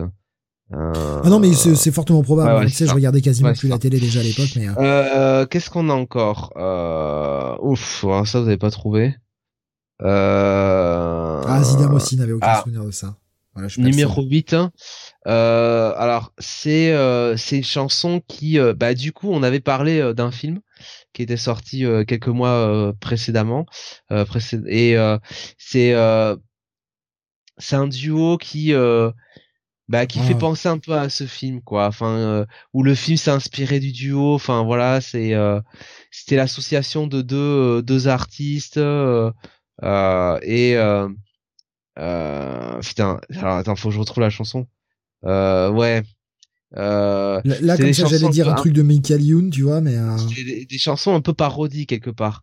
Euh, voilà, on va dire euh, un peu rap entre rap et euh, ouais, peut-être plus rap R&B entre entre les deux, pas vraiment du pur rap, mais euh, mais mais quelque chose comme ça. Et en fait, le le nom du groupe a été repris pour pour un film. Euh, plus ou moins, euh, qui, comme je vous dis, est sorti euh, cette année-là ou quelques quelques mois avant. Comment? Alphonse Brown? Non, non, non, non, non. Alors là. Bah, alors le film était un film de merde. euh, un film euh, un, film français qu'on aurait pu euh, totalement voir Luc Besson euh, faire. D'ailleurs je demande si c'est pas son équipe pour encore qui était qui était derrière tout ça. Alors je vais vous mettre je vais vous mettre le, le titre pour vous aiguiller c'était il chantait Ronde de nuit en l'occurrence. Et il me semble qu'il s'est fait connaître quelques mois avant pour une chanson plus plus connue. Voilà Putain. Ouais. Gomez et Tavares, nous dit Alexa. Alors, presque. presque. Il y, y en a un qui est bon, mais pas l'autre. Bah, Voilà. donc, du coup, Stomy Bugsy, j'imagine. Non, non, non, non, c'était... Euh... Non et je, je, il chantait... Euh... Bon, alors je vais vous faire trouver parce que sinon, euh, sinon vous n'avez pas trouvé. C'était Gomez et Dubois, voilà, avec Ronde de Nuit. c'est improbable comme nom. Allez, numéro, numéro 9, euh, on va aller plus vite, le, pro- le petit prince du rail, Steve, ça doit, ça doit y aller là. Ah bah, euh, Faudel. Voilà, avec Je vais vivre. Voilà, voilà. Euh, ah, numéro 11, ça a gagné 40 places. Là, on a quand même un duo de deux superstars internationales. 40 Euh, places. on avait, coup. Waouh. ouais, on avait la, bah, la diva, euh, la diva de la musique internationale qui faisait un featuring sur l'album de la, de la petite Lolitop, euh, on va dire comme ça, de, euh, de la fin des années 90, début des années 2000. Euh, voilà. Euh, nous donc, propose Alizé. ouais, alors j'ai dit star international, merci d'écouter. Ah mais je crois pour la pour la Lolita. Mais non, non, vraiment, pense, pense la, la, la grande, la, la grande chanteuse un peu, tu vois, dans bah, cette Britney. Spears du coup. Voilà.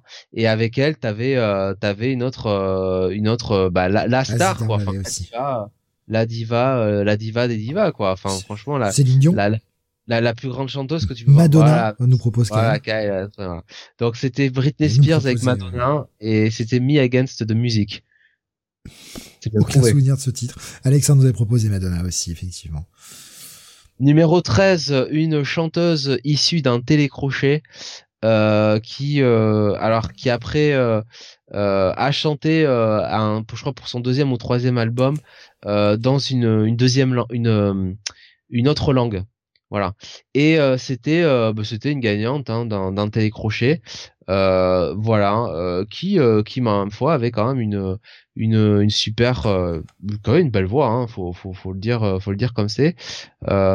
Après pendant le télécrochet, elle avait peut-être pas pas eu euh, elle avait peut-être pas passé le meilleur moment quoi. hein. Souvent euh, c'était euh, c'était assez truculent, on va le dire comme ça, les gens qui étaient autour d'elle. Et aujourd'hui, elle est, je crois, en mémoire mariée à, à un ancien, un ancien sportif. Euh, voilà, ancien, euh, bah, je- ancien grand tennisman, euh, figurez-vous. Voilà, donc On est d'accord qu'on parle de quelqu'un de français là du coup. une, une chanteuse française, ouais, une chanteuse française. Voilà, Zidar Zid- m'y a trouvé, c'est Nolwenn. Nolwenn. Nolwenn Ah c'était cette année-là, Nol- Nolwenn. Ouais, Ah non, non, mais elle mais oui. provenait de la chanson. Ah ouais. oui, non mais putain, oui, c'est moi qui ai mal compris. Je pensais que c'était quelqu'un du télécrochet de cette année-là. Pardon. Non, non. Ne- alors, qu'est-ce qu'on en après euh... Ah, ça, euh, ouais.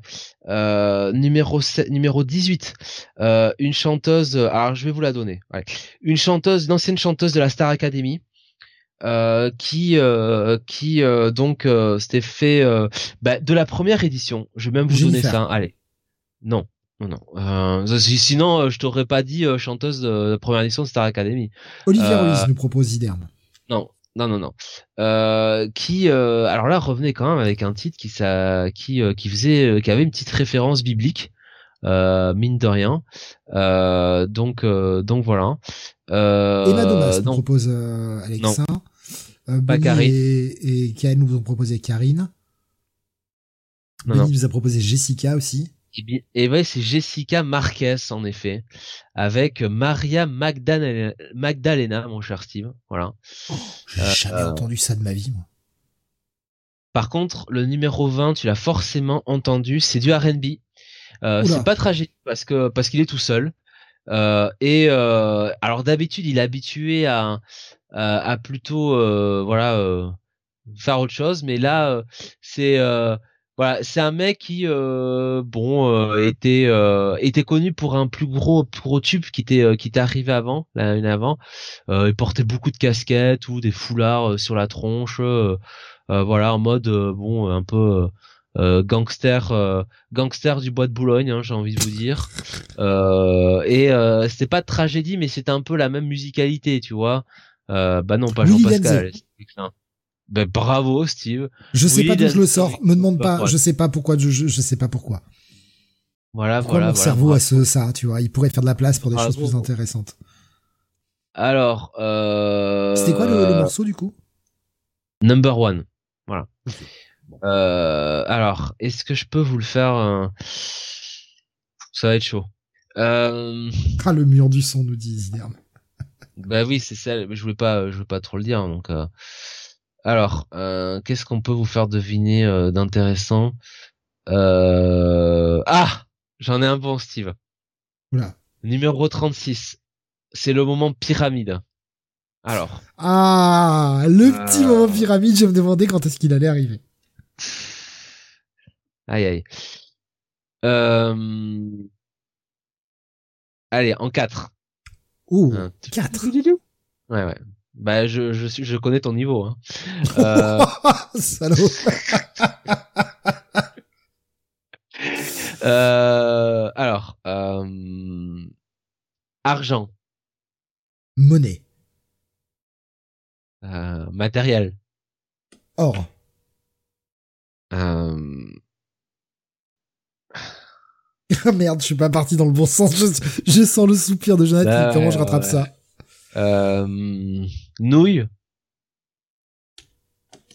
Euh, on va pas le faire hein. Attends, attends. Je, je, je, je sens... euh, Peiné Euh, euh, ouais, mais oui, mais oui. Euh. je, vois, je vois les réactions des gens qui se demandent où on va. Euh, putain, euh, comment je peux deviner, euh, comment je, comment je peux faire deviner, euh, euh, Matière. bah, euh, ba- pff, euh, euh, basmati. J'aurais dû faire basmati d'abord, ouais. Putain. Euh, alors, j'ai riz chinoise. Euh... Ori. Euh, Ah putain, je vois Alexa qui propose attaché. Rihanna. attaché, attaché. Ori. Mais je vois pas qui, je vois pas qui c'est Ori. Euh, féminin. Oria. Oh putain. euh, putain, t'es vraiment mauvais, hein. Ah oui. bon, on recommence. Allez, euh, en 10, voilà, en 10, on va prendre, on va prendre de la marge. Euh, argent. Mais bon, euh, là, du coup, je vais dire or finalement. euh, Euh, alors comment je Enrico Macias avec riz. euh, Oh euh, putain, elle est bonne celle-ci. Pardon. euh, bah, nouilles. Chinoise. Tiens, euh, Bah riz du coup, riz, Oui. or riz. Ah. Mais euh, or riz, mais je vois pas, je vois pas. Euh, comment dire? Euh, Angoun nous propose Benny.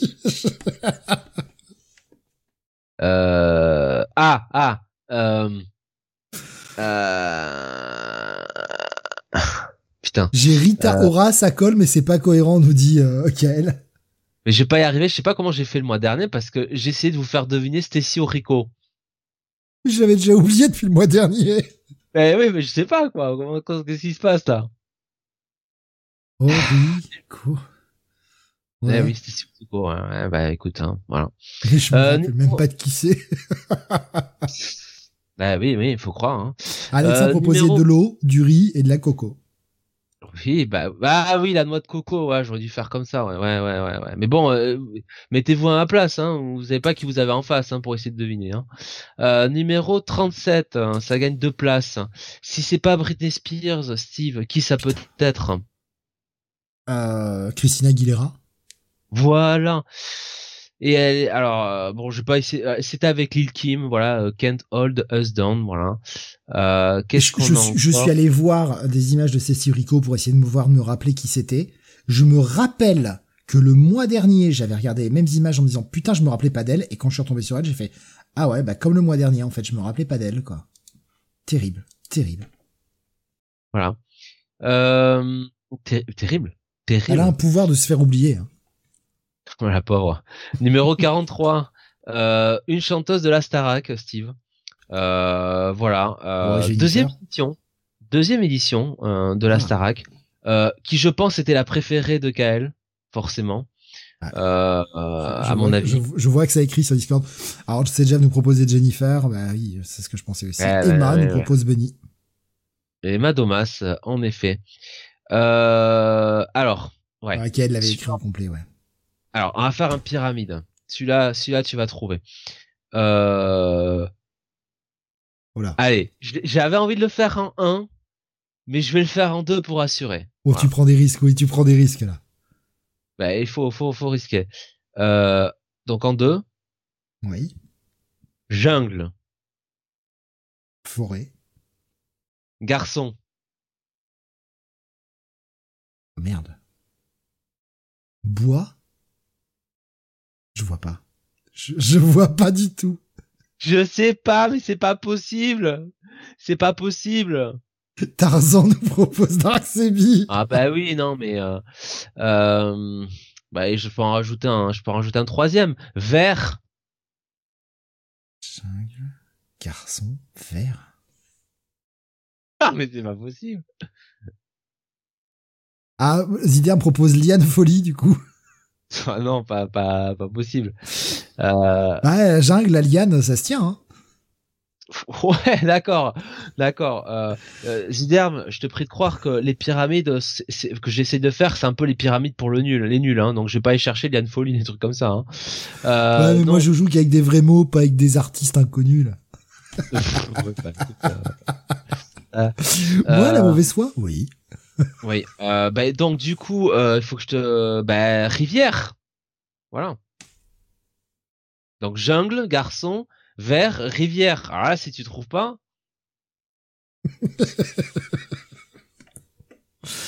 T'es t'es vraiment mauvais ou tu fais exprès en fait hein?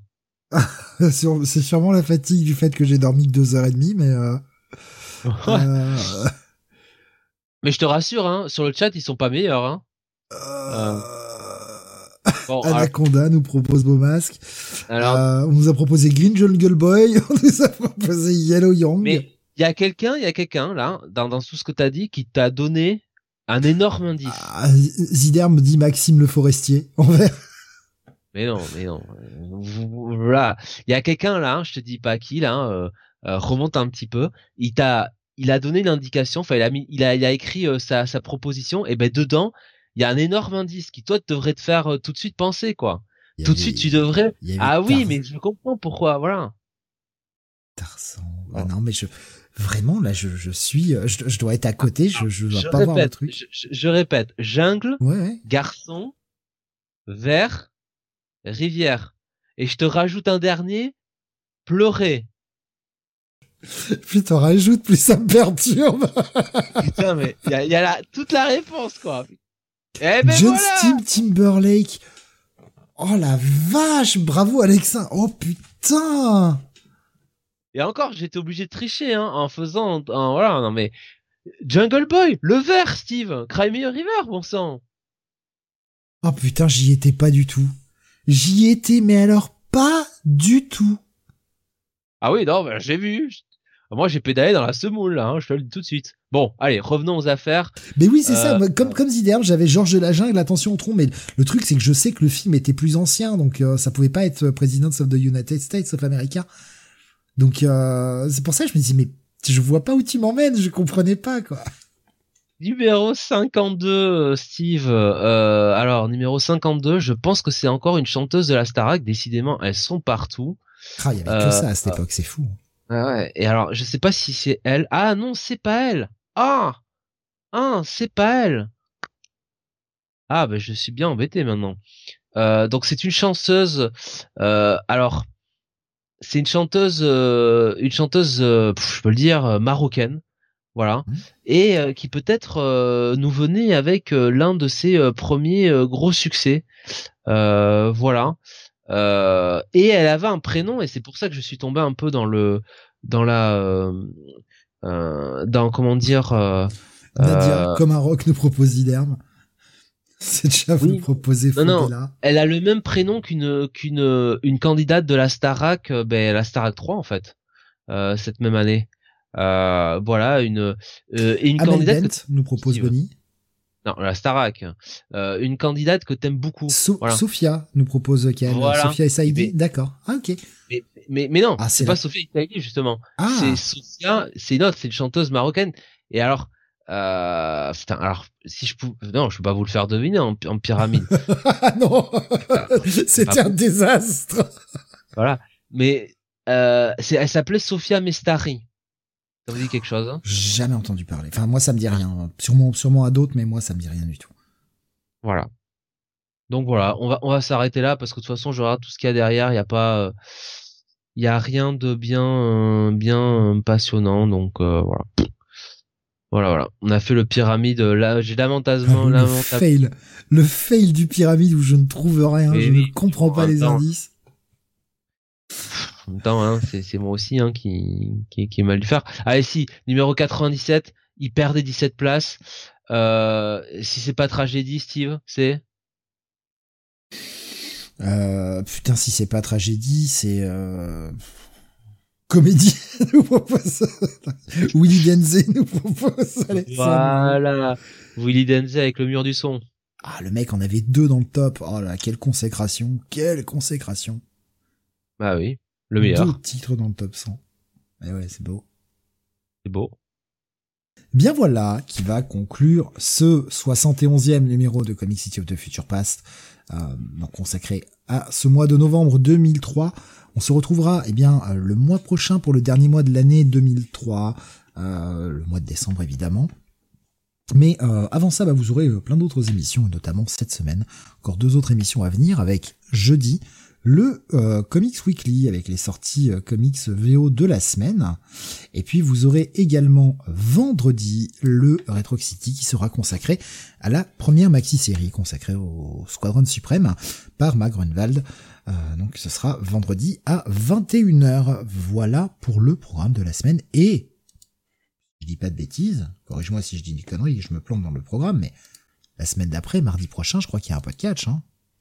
Non seulement il y a un podcast, mais c'est un fat podcast avec euh, la review de Crown Jewel et de Full Gear qui aura lieu ce week-end. C'est bien, euh, c'est bien mardi prochain. J'avais un doute sur sur les dates.